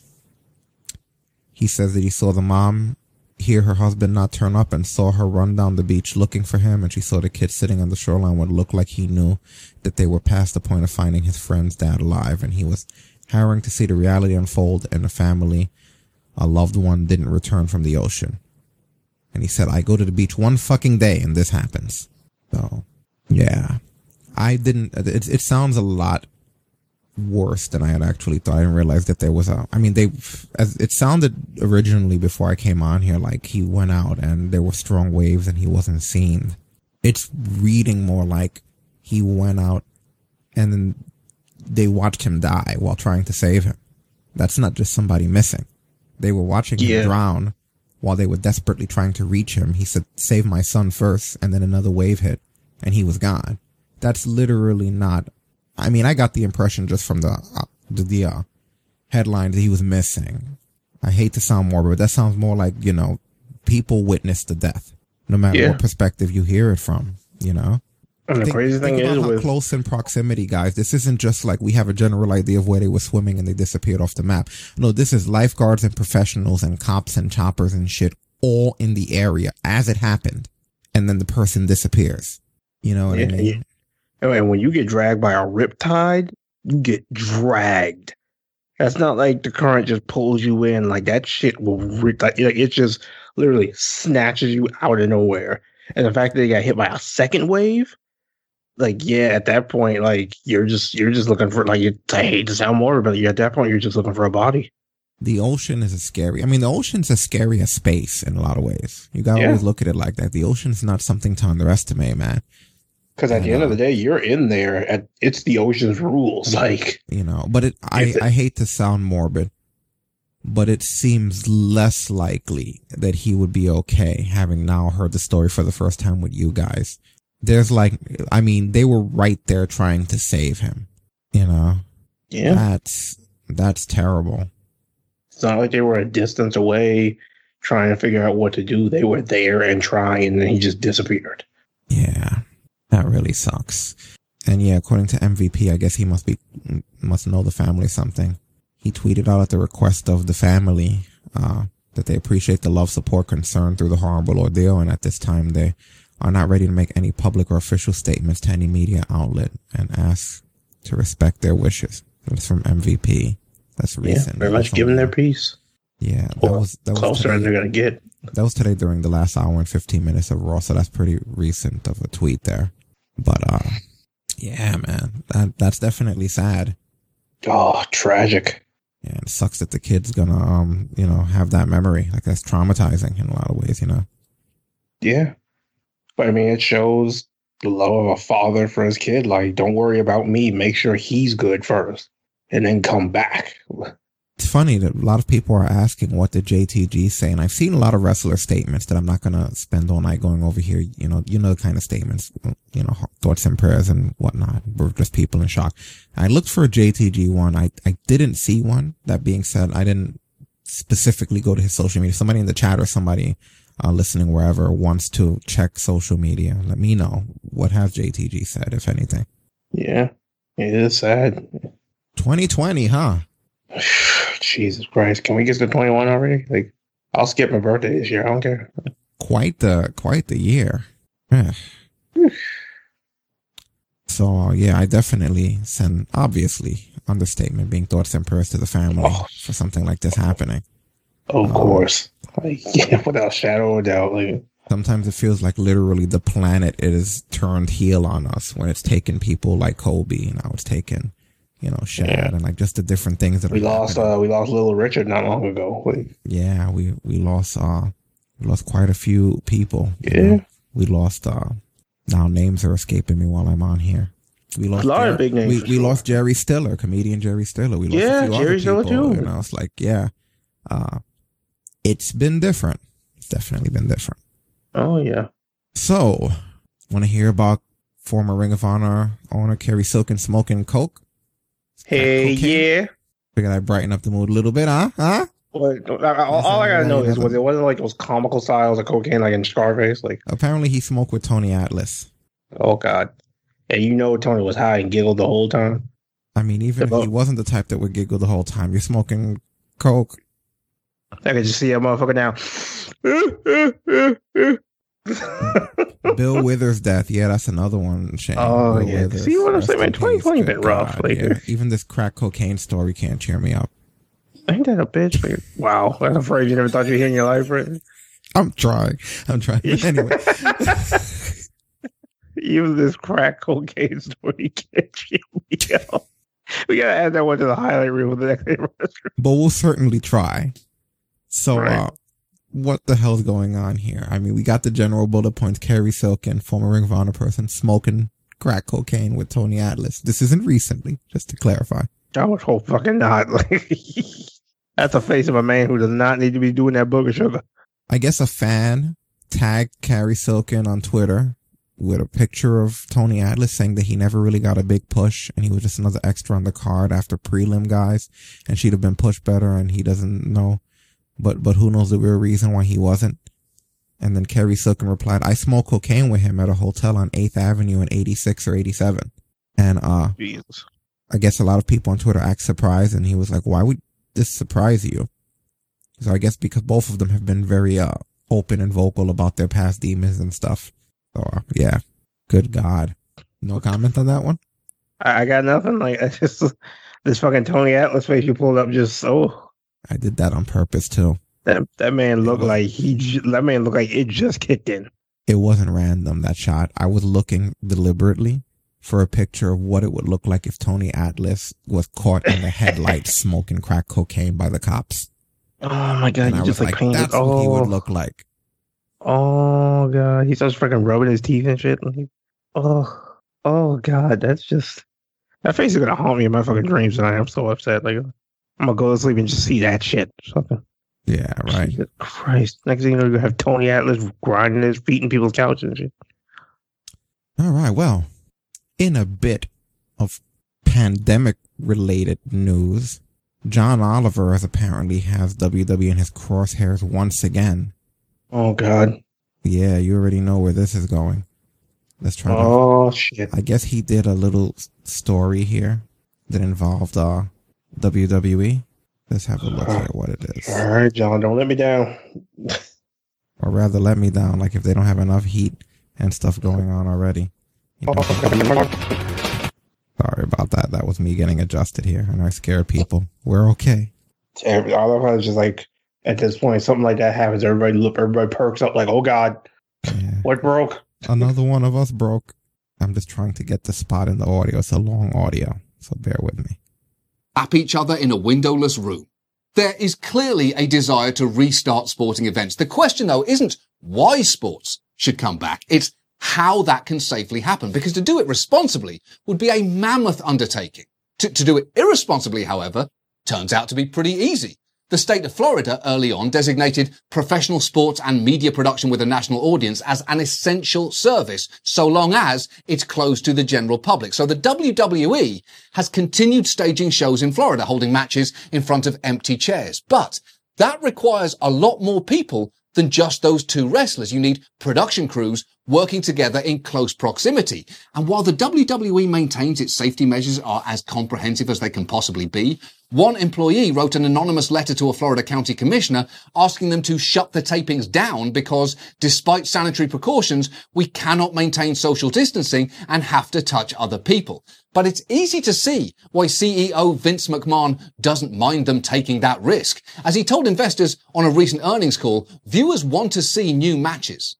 I think new content is, is always a driver uh, in terms of stimulating interest and what have you. And obviously, everyone is pretty much starved uh, for you know for new content. It could very well be that you're tired of watching Netflix and you want to see you know strong men running around in their underwear. Okay. Um, well, first, I would argue that the risks of creating content the way that you are seem to outweigh the benefits right now. And second, no one on that call registered your point there because you just said stimulating, strongmen, underwear, and crucially, driver all in the same sentence, at which point everyone's minds turned immediately to getting absolutely bone crushed by Adam Driver. Choke slam me to hell, you nasty shed. Jam your mandible claw down my throat, you irredeemable steer. Quick side note here. Uh, a lot of you might well be wondering where I'm going with this bit. If you're anything like my staff, you're asking questions like, is this sexual or is it violent? And you're then unsatisfied when the answer comes back, yes. If you're like my wife, you might be asking, should I be worried about okay, this? we With your get the point, only growing when the answer is only if you want to be. This is the first And time I'm hearing Adam this Driver show himself. Is he bothered without by this continued a laugh track. He seems like a fairly private And guy who's generally strange. uncomfortable with attention. right? Like, I think he got affected more by not having a live audience than WWE. That took such a turn. Yeah, right. I, I I forgot he was talking about wrestling for a minute. I was like, wait a minute, what? I thought people just weren't laughing at his joke. Then I remembered that there weren't people there. I was thinking, man, these this tough crowd, they must really like Adam Driver. So I'm like, yo, I, I'm sitting there like, I, I feel like I need an adult after that. Like, like, look, it's not like he wrote those Star Wars movies. I think he's an okay guy. I just didn't like the character. Jesus Christ. That was uncomfortable on so many levels. Oh, that was uncomfortable. Not most things. Uh, So, uh, yeah, apparently the Arizona governor dog. Thank, thank you for the sparks. The Arizona governor. That was a, cri- that was Oh, a damn crickets shame. chirping spark. That's incredible. the Arizona These governor. are wonderful. Doug Ducey basically said that he wants to have swimming pools and gyms open by May 15th, which was a few days ago. And the state's going to be reopening for business. And uh, part of this is because MLB wants to have 30 teams should be at Arizona for games for a short season. So Phoenix, Arizona is pretty much going to have a lot of money because they're going to have MLB there. And, uh, like I said, it'll be a shorter season. They'll probably have restrictions or whatever, but they're already opening up. So that's another potential place, Arizona, where, um, we could see more things like MMA and wrestling and stuff like that. If they're already allowing, uh, MLB. LA, on the other hand, extended that stay at home order for another three months. Um, but I, my heart goes out to you guys. I think I would take that with a grain of salt. like, I don't know if they'll actually keep it for three months. In a lot of places, this is dying down. Hang in there. Like, we should be at the end of it. Um, but yeah, I would, that, that's kind of crazy. I know in New York, it was extended, uh, another month till June, the middle of June. But there's been declines in issues. There's been declines in cases. Um, according to Where TV, um, they said, uh, DeSantis is reopening gyms. Um, but there's going to be social distancing guidelines when it comes to Florida. Um, so we're going to have to start seeing if they're all going to be open or what's going to happen when it comes to that place. But on a positive note, according to Wrestling Observer, AEW broke even in April and made a very small profit because they weren't taping TV all the time. So they weren't spending as much money. And, uh, granted, they weren't making the amount of money they would have been making from the uh, house, but they were managing to save money on the expenses. So there was money made. They're not in the negative. They're just not as high in the positive as they would have been. And, uh, Tennessee All Pro Wrestling, or as it's known, TAP Wrestling, had an event this past May 16th. They were given permission from the governor. So we were able to have a wrestling event. This is the first indie wrestling event that's happened since the pandemic. So, um, good for them. You know, and I bring this news to you guys because I think it's important that you remember that things are starting to open up and that people are starting to come out the other side. And even though we're not completely out of it yet, you know, Getting- we're it's damn getting sure better for sure. It's getting better. It's getting better. I've heard a lot of places say that it's over for them, and a lot of places it will be over for soon. Hashtag we made it again. Yeah, that's what we'll do. We'll have a big hashtag "We Made It" party. I There hope not. go. I hope not. Whatever, whatever episode, whatever episode pops after it's all over, that's the name. So see, not even that much. Normally we used to spend like an hour and a half talking about stuff stuff that was happening thanks to the incident. We're already done, guys. That's it. That's all the bad news and changes and cancellations. Vince changed more rules than there was stuff you had to worry about in regards to the incident. You see what I mean? It's not that bad. It's all good. He said, "Wash your hands." And they and, and just for you, Kulo, they found the mystery hacker. I know he said he tuned into SmackDown just to find out who the mystery hacker is, right? Somebody had to, I guess. Did you hear that they found him? I, I heard they found him. I didn't hear who it was. Let me see if I can find this for him. So excited. Here we go. Um, also joining us here tonight, um, what appears to be the SmackDown Whoa. hacker. Ugh, It is. yeah. Oh, what? Damn bug! I knew It it. is. I knew it all along. Okay, now I can hear you. What's up, Yeah. guys? What were you, what were you, what were you doing in there? I was We watching hacking. WrestleMania three. Oh, okay. All right. 'Cause, You know, you know, there's some guy, there's some guy in home going, well, it's, it's impossible because the, the, the hand that's, that's typing the computer doesn't have tattoos on the fingers. So make sure to follow us on all social media platforms at I love how he WWE on trolled Fox every fan on Twitter. It's like, there's no way. Like, He was the mystery hacker. There you go. oh my god. Hashtag we almost didn't make it. That's not as good of a hashtag. Not nowhere near. Stop we it. Might, we might, might not use that one. I'll keep it on the reserves in case we run out of hashtags. we still haven't made it. Hashtag still haven't made it. Almost made it. Final flash! Oh, that's Damn funny. it, Shane. Damn it, Shane. Oh, There's a new T-shirt that all of you guys can wear that, that WWE has put out there. I'm sure you guys heard about it. This is the first of this T-shirt existing, and it is the new Becky Lynch. Instead of the man, the mom. That's right, new Becky Lynch merchandising. Which one of you guys gonna step up and grab it first? You could be the mom. come on, Shane. You know you want that. You want, you want to be sugar mom. Come on now. Get that money. Becky tweeted and said, "Can't even be mad at it because I need formula money." So you could have the mom hesitating. shirt. Oh, God. Jesus. Yeah, look at that, the ma amazing. because the end's blacked out. I get it. I get The they did ma. She does have enough money, but apparently, uh, Motherfucker, have you seen how expensive kids is? yeah, she's apparently going to be getting like a lot of uh, like she's still doing merchandising. She gets her downside stuff like that. You know, she'll she'll be good. They're, they're, she's gonna be ma- making money off of the mom shirts. She'll be fine. She's Yeah, they're, they're making sure she's taken care of. Yeah, she's gonna have lots and lots of money. Side note, kind of going back into her speech, it did kind of make me laugh when she was like, I didn't think anybody liked a girl who just liked puns and toast. And I was like, wow, puns and toast. That's a phrase you don't think you're to hear every day. Mm-hmm. Right. no, they just say get a shirt for the kid and call it the seed. I'm done. Oh man. But yeah, that was the big shirt that you guys were waiting to hear about. No, I'm kidding. I'm kidding. I, that, that is a shirt though. But the shirt I know everyone's been buzzing about is on our screen now. Yep. First time in 20 years. Two decades since we they have allowed or had the legal rights to be able to sell anything in regards to Owen Hart. And uh apparently this is Pro Wrestling Tees and Dark Side of the Ring who have gone into a partnership with the permission of Martha Hart and they're selling these t-shirts. Because not only was she on Talk is Jericho, but the newest episode of uh Dark Side of the Ring will be the death of Owen Hart. And on Talk is Jericho, I heard a little bit of it. And uh, she goes into details about stuff about how during the point where she was uh, suing WWE for the uh, the unlawful death situation, they were suing her back for a bunch of other stuff. Like it was almost like they were just countersuing to to try to fuck her up in the process of her dealing with their legalities. Uh, and she also talks a little bit about how after what happened to Bret Owen after his release and was denied it, they kind of kept him there and uh, it was difficult for him to see what his brother was going through while having to sort of be anchored down to WWE. And you know, in the end, hate to say, but it ultimately left his led to his demise because Yeah. he, would, he wouldn't have still been there for that angle. She didn't say that. That's just my my opinion.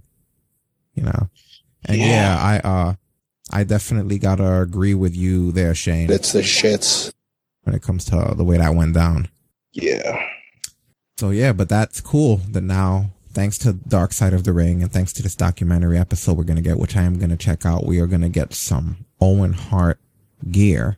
So um, Yeah, man. There will never be another. no, Because Owen was a man. Like Owen would, if Owen would have been godlike by the time his career was over, if if never if um that fall didn't happen.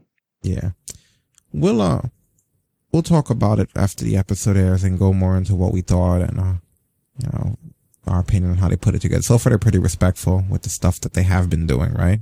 Yeah, they did. Uh, the newest one was on um, the um, the Road Warriors, and it was really cool seeing them talking about how Hawk and Animal met. Um, when Animal got to a point where he was basically almost done dealing with Hawk stuff, when he basically couldn't even finish a match. I think I remember it was a, it was that WrestleMania nine. I think it was that one. Yeah. Where it was like the Caesar's Palace one, and they were saying they were talking about doing the Doomsday device, and Animal was literally like, he can't do that. but it was um yeah, it was just really unfortunate to hear exactly how Hawk died, but yeah, they've they've always Dark Side of the Ring has been really good about how they've done everything so far. Yeah, and it is it is a tough topic. You know, it, it doesn't come up in anything. I'm pretty sure they don't even have that uh that episode, right? Like they don't have that episode of uh or that pay per view rather. Shoot, maybe not. It's it's hard to say. You know, it wouldn't surprise me if it doesn't. All right. Well, any other thoughts on that? Yeah, I mean, good to see some Owen merch, some Owen, the Owen Hart, Owen Hart merch back. So It feels like in one way or the other we got a little piece on him again. So, mm-hmm, absolutely.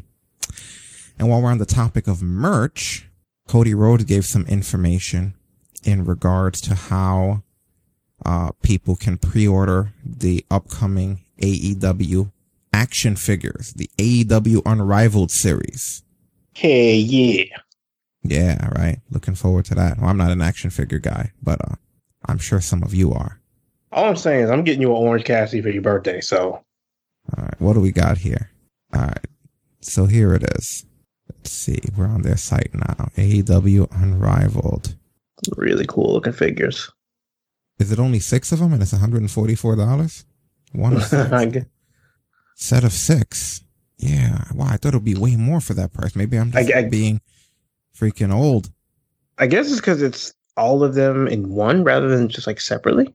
Maybe. That's what at least the way I'm looking at this page. That's that's what it looks like.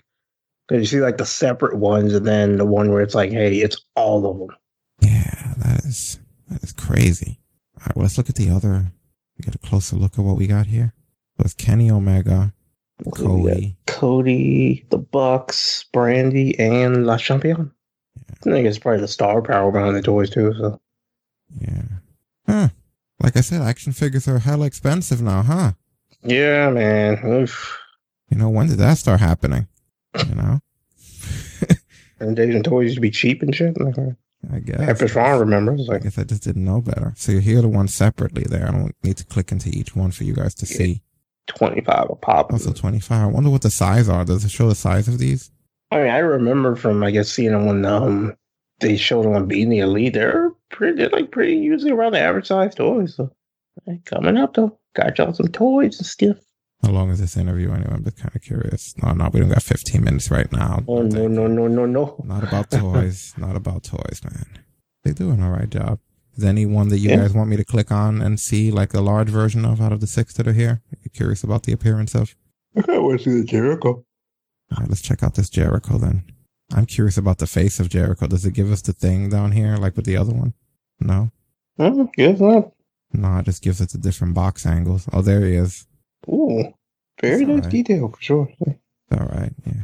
I'll share it to the uh I'll share it to the social media. If you guys are listening on demand, just go on our Twitter and the link to all of this is gonna be there. All that good stuff. So yeah, that is uh that is the action figures. Pretty cool, huh?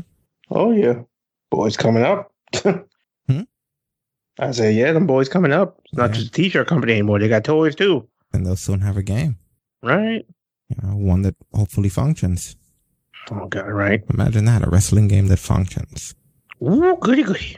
There's a link to the uh the toys for anybody that's interested. I know some of you guys are figureheads in the chat room. So pre-order them, and uh, you get them in August. I don't know if they're limited editions. I imagine that they are. So, I would think so. They're pretty much the first of their kind. I mean, hmm okay, let's talk a little bit about the weeklies too. We got to do that, right? We don't run over everything anymore, but I'm just going to talk a little bit, just an overview of the weeklies. Um, AEW Dark had uh what do you call those guys again? The Jurassic Express all back together again. So that was cool. They were fighting some jobbers in blue. I don't remember who the hell they were fighting, but it was just cool to see. Blue Man Group. Express. What were they called? the Blue Man Group.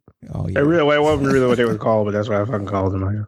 Yeah. Um, I like that backstage thing where Nyla, um, this is dynamite, by the way, but, uh, Nyla with the way she bopped her Carl Sheeter with the kendo stick.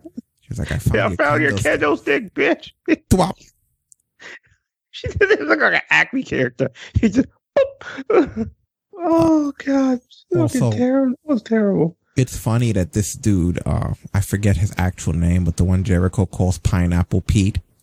It's great that he embraced the gimmick. You know, he actually came out Yeah, Suge D. music. is Suge really- D. It's actually Pineapple Pete. He had Pineapple Pete music and everything, right? Good for him. that motherfucker was ready. You know, he embraced the gimmick. We got the Spanish God and Pineapple Pete. There you go. Now all we need is Kool Aid Kenny, and we set. hmm The Inner Circle killing Vanguard won. Oh, dude, I wasn't ready. I'm highly disappointed in this turn of events for several reasons. Not just because that shouldn't have happened that way, but because Vanguard 1 should not be able to be so easily destroyed. I was almost expecting another Vanguard 1 to appear and it turned out that one was the decoy or something. And uh, Vanguard you know, 1.5. With all the things that we've seen him do and all the things he's capable of, and he's saved Matt Hardy's life time and time again, and he's actually chased down Jeff and brought over other drones that he was controlling. Like Vanguard 1 was almost sentient. And like, it's just kind of weird. It was like, really? They killed him? And then you see Matt Hardy cradling, like, I guess his body in the ring afterwards. So now they're going to have to deal with Damascus because you really fucked up when you destroyed Oh, yeah. Vanguard 1. You gave Damascus a reason to show up now. We're probably going to get a Vanguard 2. yeah, right. You know, he's been injured before and taken out of commission, but they've revived him many times. It's never been that bad. And that's another reason I find that ridiculous. Like, why was he able to be killed so easily? Nonsense. Social distancing, Vanguard. Come on, man. You've been six feet away. He couldn't hit you. Anyway, NXT had uh Matt Riddle and Timothy Thatcher defending the tag titles against Imperium when there was an incident with Riddle accidentally monkey flipping uh one of those dudes they were fighting into Thatcher. Um this causes Thatcher to get hot and he winds up abandoning Riddle and Riddle takes an ass whipping and long story short Imperium become the new NXT tag team champions which Yeah, afterwards now the Mhm. I say now the second ever team from NXT UK to come over and win the original titles. Yeah. And then Thatcher explains that he doesn't want to be on game shows or do riddles or silly shit like that. That's the reason why he turned. And then Riddle comes from backstage. The two come to blows. They're separated. But then later on, Riddle's being interviewed and he says that he got William Regal to give him a match versus Thatcher and he's thanking Regal and suddenly he's ambushed and Thatcher takes him out with a monitor, beats a monitor over his head, which, um, that leads to a match that they had later on. That was awesome. It was pretty good, you know. Oh, they did Riddle- match of the night. Riddle's really good. I mean, Jesus, his main roster push is inevitable, huh? I guess we're just kind of biding time for the right time to push up that guy and just have him run everything. Clearly, Like he like he's good in the ring, intimidating as all hell, and he's funny. yeah, he's a made man. Congratulations to him. It's a dangerous combination. I mean, we got to see also uh basically who jumped Finn Balor. Yes, the big revelation of who jumps Finn Balor because he has a match against Cameron Grimes, and then at the end of this match, Damian Priest comes out and he winds up taking out Finn Balor, and he reveals that it was him. You find that a little bit anticlimactic, or is it just me? You know, I feel like it was supposed to be Walter, but then with the whole pandemic thing, I feel like they had to change it up. And I mean, at this point, Damian Priest can only feud with Keith Lee for so long. so it's kind of, I'm not sure how I feel about it.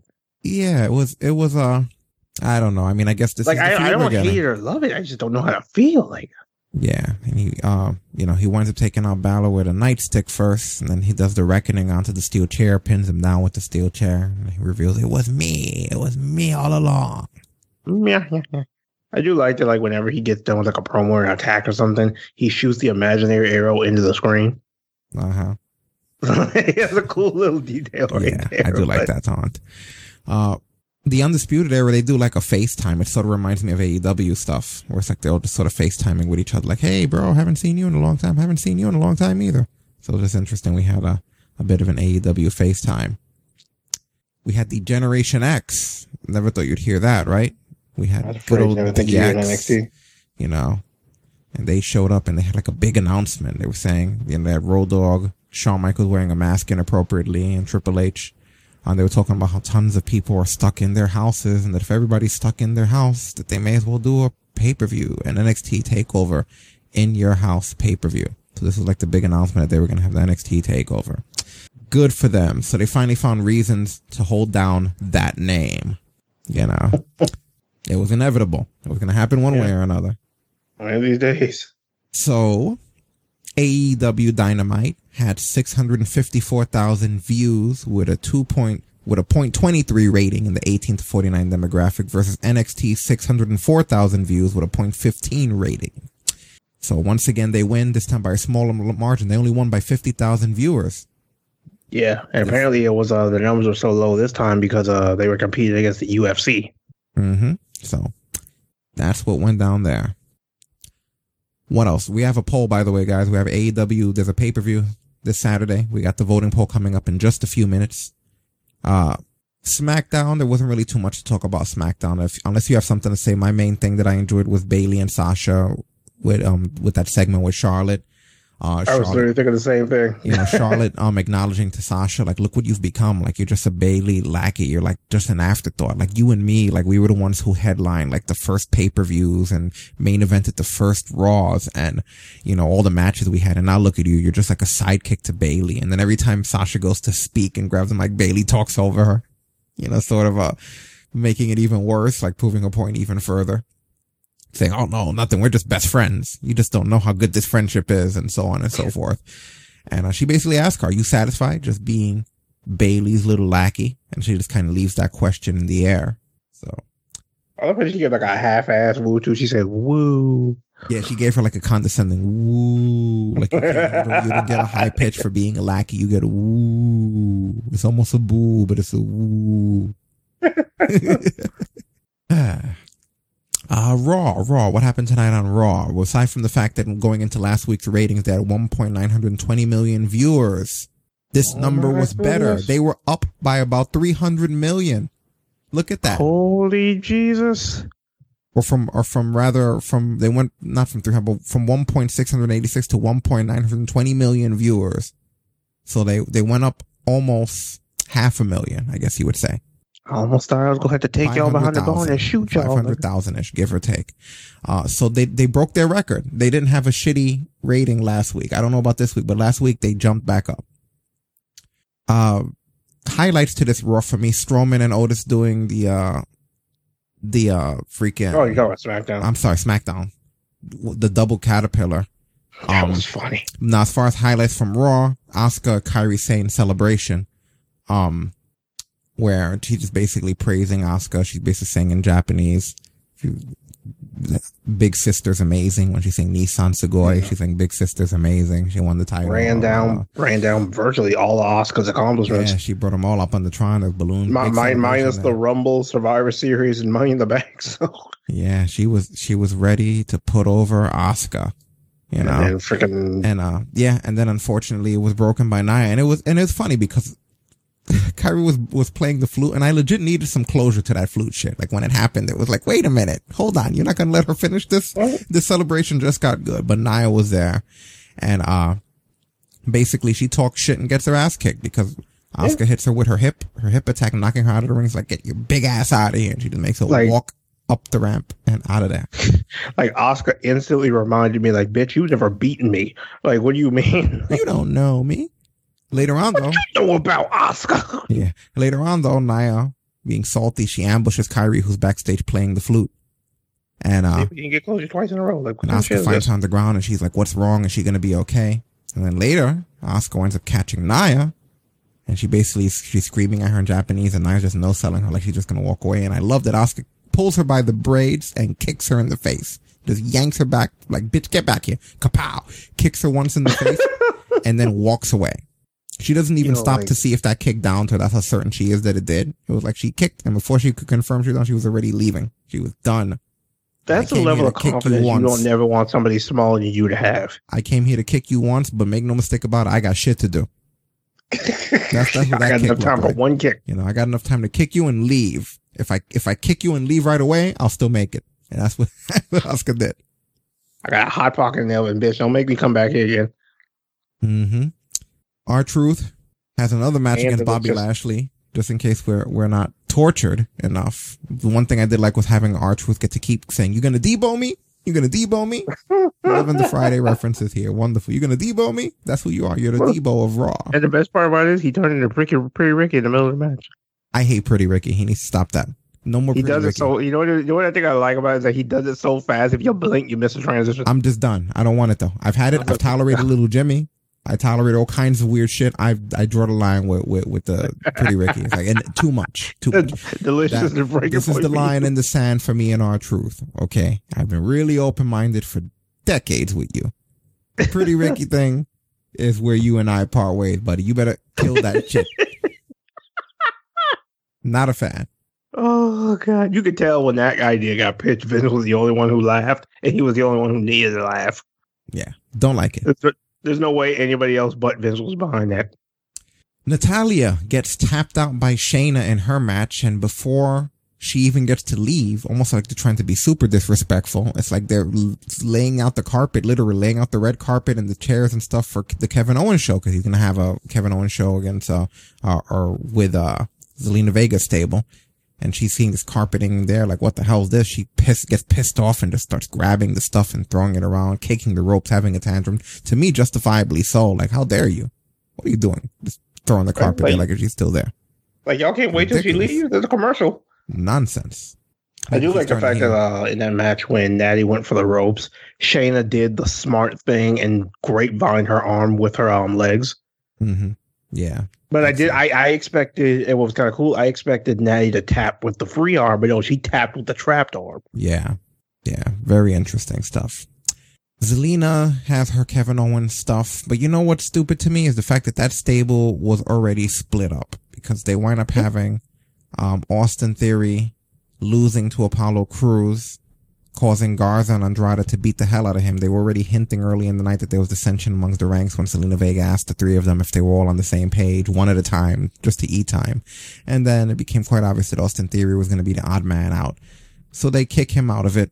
But the plus part is that Rollins gets a new disciple because, uh, he comes out there and, uh, he's, he hugs Austin Theory. He embraces him and orders him to interfere in Aleister Black's match, getting that match thrown out. So now there's two disciples. You get Murphy and you get Austin Theory.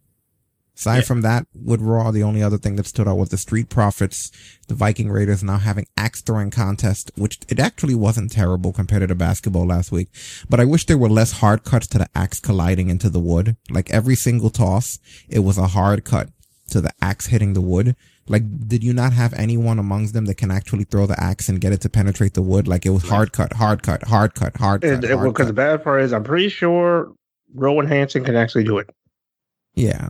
You So always look like- for that. Whenever you watch action scenes in movies or sports scenes, you always look for the hard cut because the hard cut is the edit. Like if a guy goes to shoot a basketball three pointer and then the camera hard cuts to the ball going into the hoop, there was a clever edit there for you to see the success. Whereas more challenging movies, which is what makes certain directors and cinematographers better than others, for you to be able to literally get the shot, the jump shot, and then you have your camera travel the ball all the way into the hoop. But for to do that, you would need someone who can do that. My point being, with these guys in the axe, I would have liked to see someone throw an axe and the camera follow it all the way into the wood, and not just hard cut to an axe in the wood each time. Yeah. I need to see it. You're not tricking me. Stop trying to trick me when I'm watching this. I'm not At five. very- If you're going to take me on this journey with these characters, at least try. I don't ask for much. You know, just let me see one time without the hard cut of the axe already being in the wood. You know, let me see it actually travel. Please, please. Just a little pet peeve of mine. Let me see the journey to the wood. Like, Yeah. Main event was what? Corbin against, uh, yep, Corbin against uh, McIntyre. yeah, Corbin against McIntyre. Good for them. Anything to say about that? I mean, hey, I guess fucking. La- oh, that's the interesting thing. Lashley uh challenged Drew for his championship, which is intriguing because This is literally the exact same scenario they were in when they were both in TNA. Here's the kicker about that. When that happened, Lashley wound up being world champion. Oh boy. Well, maybe history won't be rewritten here. How about that? I would hope not, right? Like, Maybe there's still hope that we don't have to put up with that. I can pray that the WWE Championship doesn't wind up sweaty. We all can. We I, I don't need sweaty leather. write it down. I thought you beat me to it. I don't need sweaty leather. There you go. I started to do it, but then I was like, wait a minute, let me know till he say something first. It was a thought, you know. I was like, we gotta, Yeah. gotta have something there. But yeah, that was that was it was an okay Raw, I guess. If we're gonna go by something. I'm, I'm like right that. there with you though about the whole Zelina's group splitting up because it's like they haven't been around each other long enough to have that kind of hatred. Yeah, they really didn't. It just felt like it was too much of a rush. Let us get to know the characters a little before you have that kind of breakup. Right. Like it's already gone. I guess they in a rush oh, to get someone else into Rollins' stable. And you know what? Austin Theory makes more sense there. It just that they did it too late. Yeah, for sure. The highlight of this Raw for me had to be Asuka grabbing Nia by the braids, by you know, by the power of braid skull. Writing it down. You know, like that to me was really the moment right there where it was like, okay, we're gonna grab this bitch by her hair. Think I don't see those things dangling?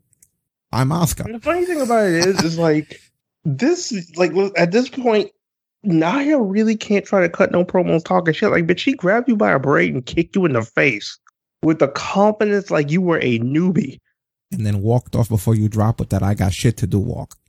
right? Like, She was already back at Kairi saying, telling her about how she kicked you in the face before you had even finished rubbing it. the, lit, the the Uber had already shown up. Overall, it was an average week when it comes to Raw. Yeah, kind of business as usual. Okay, so the only other thing really is it's time for us to do the uh I guess the voting poll, right? We got to do a pay-per-view is coming up. Yep. Double or nothing too. All right, so first and foremost, if you go to talkbrunch.com, the poll should already be up there for you guys. I'm also going to link you in the chat room. You know, we vote live around here, so We vote live, but we also got it on demand. y'all ain't got no excuse. Vote it down. So here is your voting polls. Ooh, yeah, this is gonna be a fun card. AEW Double or. I'll give all of you guys a minute to load it up. It's kind of funny, like uh, we watched, we saw the same pay per view a year ago, and it was really like, you know what, all in work. Let's see if we can do it again. And now it's almost all in and all out. It's almost going to be like their. It, it's kind of funny, like they have their only pay per views are basically going to be almost their big four. Well, that was always the plan, even if this wasn't going to be the Yeah. situation.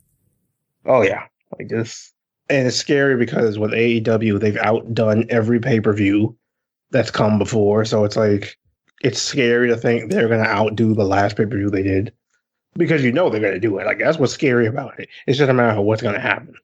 Well, they're in for a bigger challenge this time because they're doing this is the first no crowd pay per view for them, right? Yeah, yeah, that's going to be the element that's going to see how they handle it. But they've been doing well with it so far. So So far, it hasn't affected their production at all. nah, uh, they've literally gone at like business as usual. You guys got the link in the chat? You can do it. I believe in you, sort of. oh God Almighty! All right, I'm starting now. Yep. First matchup, a buy-in number one contenders match: Private Party versus the Best Friends. Uh huh. Oh, I gotta go Best Friends, man. Those guys have been rolling hot for like weeks now. Like I think they're, I believe they're they're virtually sitting at number one. So it's just Private Party trying to see if they could dethrone them, but like they've been they've been in the trenches this whole time. So Yeah, I would I would assume best friends as well. Yeah, like Private Party had that moment when um AEW first came around where they pinned the Bucks in that tag tournament, but it's like they haven't done much to stand out since.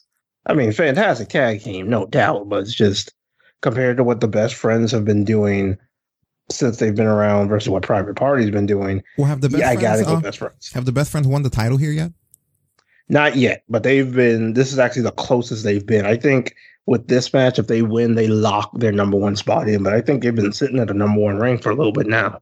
At the same time, Private Party wouldn't surprise me with the upset. Yeah, because I mean they've pulled it off before. I mean, for God's sakes, one of their first matches, then they beat the Young Bucks. Like, But I almost feel like the sense of momentum because they've been there this whole time, which I think this is one of the first, one of only the handful of times we've seen Private Party in a while.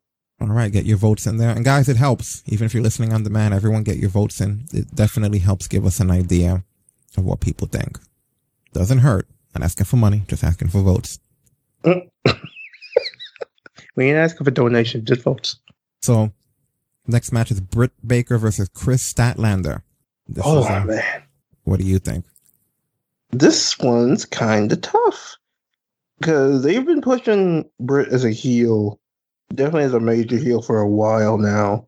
And this is one. This is actually, I think, it's Kris's first match back since all this stuff has gone down. But but Britt's been on a roll, so I feel like for the sake of momentum and the fact that she's definitely getting closer to that AEW Women's Championship, I think I'm gonna go Britt Baker. I'm gonna go against the grain here and just hope it's Kris Statlander just because we need something different already. The Britt Baker thing is uh yeah. Yeah, sure. It could kind of go either way in this one. Mm-hmm. Yeah, most definitely. But definitely see what happens. It's gonna be a hell of a match, that's for sure. Okay, what's the Stadium Stampede match again? Oh, that's the Elite. Versus uh, the inner circle, basically you're gonna fight in the giant stadium. Gotcha, gotcha. Okay, hold on. Let me bring that up on the screen for you guys that are on the live here. So how's this match gonna go? Like they're gonna fight just where? It, it just seems like they're just. It seems like it's almost going to be like an empty arena type match, but it's just going to be in a giant stadium. We haven't heard much when it comes to like the specific rules. Might hear something on Dynamite this Wednesday, but we haven't heard much on like specifics yet. But from what it's sounding like, it's just going to be literally like five on five and just like a giant arena. And who do you see going over in that? Oh, um, I think I gotta go the elite on this one. Cause I mean, the inner circle's gotten one up on them many a times as of late. Whether it was taking out Nick, um, pinning Matt, pin, pinning um Hardy and Omega in the match a couple of weeks ago. I, I think this is where the inner circle might be able to turn around because there'll be more of them now. So the inner circle won't have the numbers edge. I think that an emotional Matt Hardy is going to cost them the match. Think so? Yeah. Damascus or whatever is going to be consumed with rage trying to get revenge for fucking Vanguard when the inner circle goes over. And then they have a freaking, uh, another one of those, uh, flim flam parties. Oh god! If it isn't a flim flam party, yeah, like I, Oh, yeah, boy. it's ooh. Swear to God, the freaking buy-in, the freaking buy-in match was the only easy one so far. All the other ones are difficult. That's the way it should be. Yeah, right, what do we got next on the agenda here? Yeah. We got Hikaru Shida versus Nyla Rose. AEW Women's Championship is on the line. I mean, if I had to pick, I'm going to go Hikaru Shida. Yeah, Shida can. Shida won't be as affected by Nyla's size as a lot of the people. But then again, I want to say I think this is Nyla's first title defense. So it's like, do they really just do they really have her lose the belt on her first on her first go? Sure, why not? Yeah, you can see it. It's not like it's not convincing that Shida could win it because literally Shida just needs one shot with that with that running knee, and Nyla goes to sleep. I, I just, I'm voting it just because that's what I would like. Yeah. Nyla's a great heel. They need a stronger, uh, women's champion in the ring. And even though Shida's not like my top choice, it's a choice, Yeah, you know? and she's I think what she's only lost like what one match all year long. I think I think she's been she's been undefeated this year. So that's I don't think she's lost. So yeah, I think it might be Shida. Okay. And up next, uh, a little bit of a surprise match a couple of weeks ago. Uh, we got MJF versus Jungle Boy. I believe this is Jungle Boy's pay per view debut. I think, at least for a one on one match. What do you see here? Jungle Boy or, uh, Ah, MJF? man, it's you know because this place is unpredictable. I could see something happening and Jungle Boy sneaking out with a win. Because I mean, Jungle Boy went ten minutes with Jericho. He's proven he can handle himself with the big boys around here. Like the kid does not go down easy at all, and I could see that frustrating MJF to the point where he makes a mistake. Yeah. And I'm kind of sick of the bully MJF never getting his comeuppance, you know, give it a Jungle Boy. Yeah, he he could use the win. It'll help him in the long run. Yeah, for sure.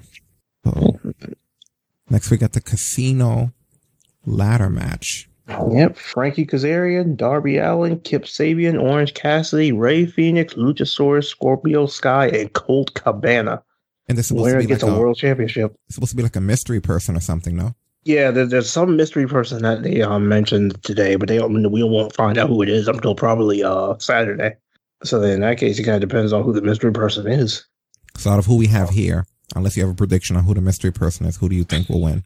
So who we have here, I'm putting my vote towards Fenix because when it comes to the when it comes to him versus everybody else in this match, I could see him being the most comfortable with ladders. I mean, we've seen what the man does with just ropes on his own. Like the kid is absolutely ridiculous. I mean, we saw what he did in that ladder match with uh the Bucks when it was him and his brother. Like he definitely has the ability to probably get a lot more creative than everybody else in this match. George says RVD mystery person. Oh, for fuck no, he's too busy fucking bitches in TNA. Like he no. Can't blame him there. Yeah. I'm also getting told non-style cheeks over there. Like, come on now. He, Uh, I think I like Darby Allin for this.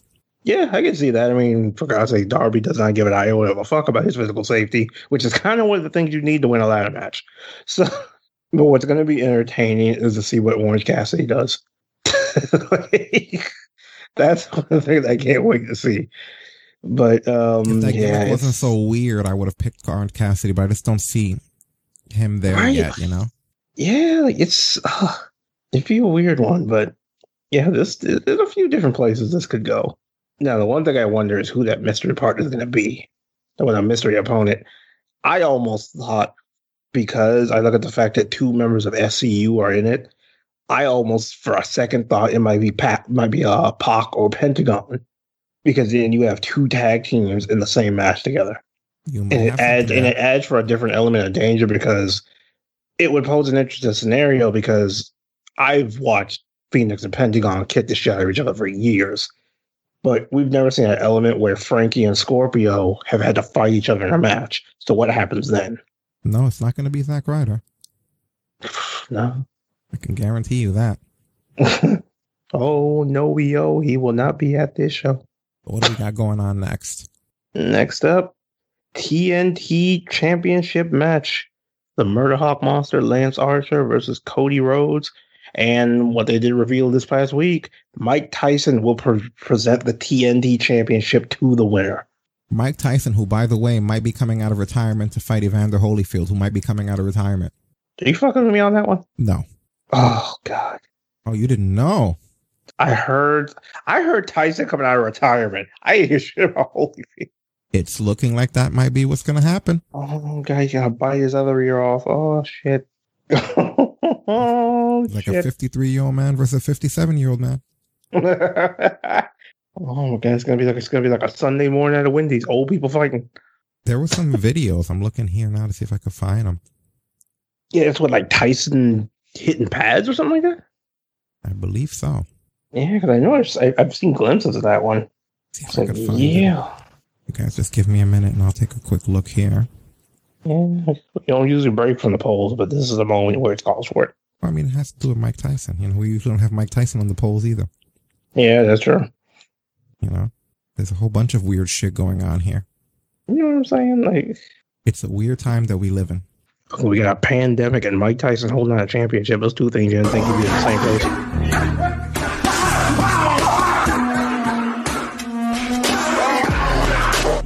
That motherfucker scary.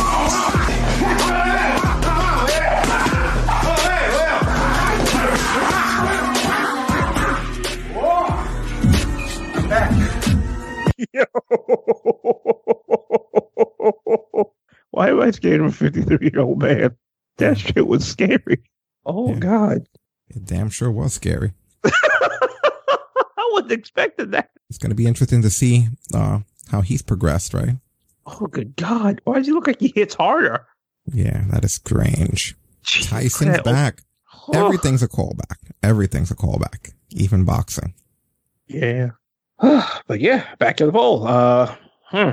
I think this one's going to Cody. I mean, for God's sakes, give Cody a title. He can never be the world champion thanks to that storyline that they did. Now we have this new TNT championship. It seems Don't like give yeah, it to Lance like this- Hoyt. Give it to Cody Rhodes. Let him have. I thought this is what was going to happen. That there'd be a different title. You know what I mean? Give it to Cody for God's sakes. Yeah. Archer just showed up. He doesn't need it yet. Unless Mike Tyson turns heel. Oh God, could you imagine? Like he did as the enforcer in WrestleMania 14. Tyson in! Stone Cold! Stone Cold! Or then he just wants a or Cody wins the match. He punches out Jake. Jake taking a Tyson bump. Oh God! And then he takes a snake and he punches the snake and just Snake punch. snake. I all paid good. see that. Just, He's all good shit. Good just see him shit. bring a thing out the just just see him pull the thing out of the bag and just Yeah. it all be worth.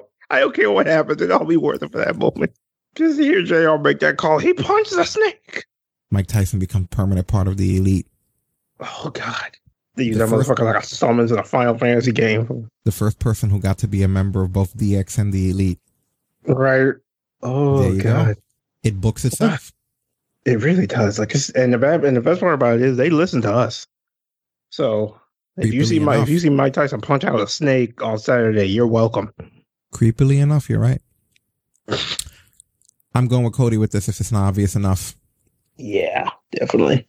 And then the main event of the evening, The AEW World Championship, Uh huh. Mr. Brodie Lee versus Jon Moxley. Yeah. So the Exalted One thing is cool and everything, but it's way too soon Yeah. for this guy to uh to be involved in that. You know what I mean? Where it's like you're not gonna win the title on your first month here. Sorry, bro.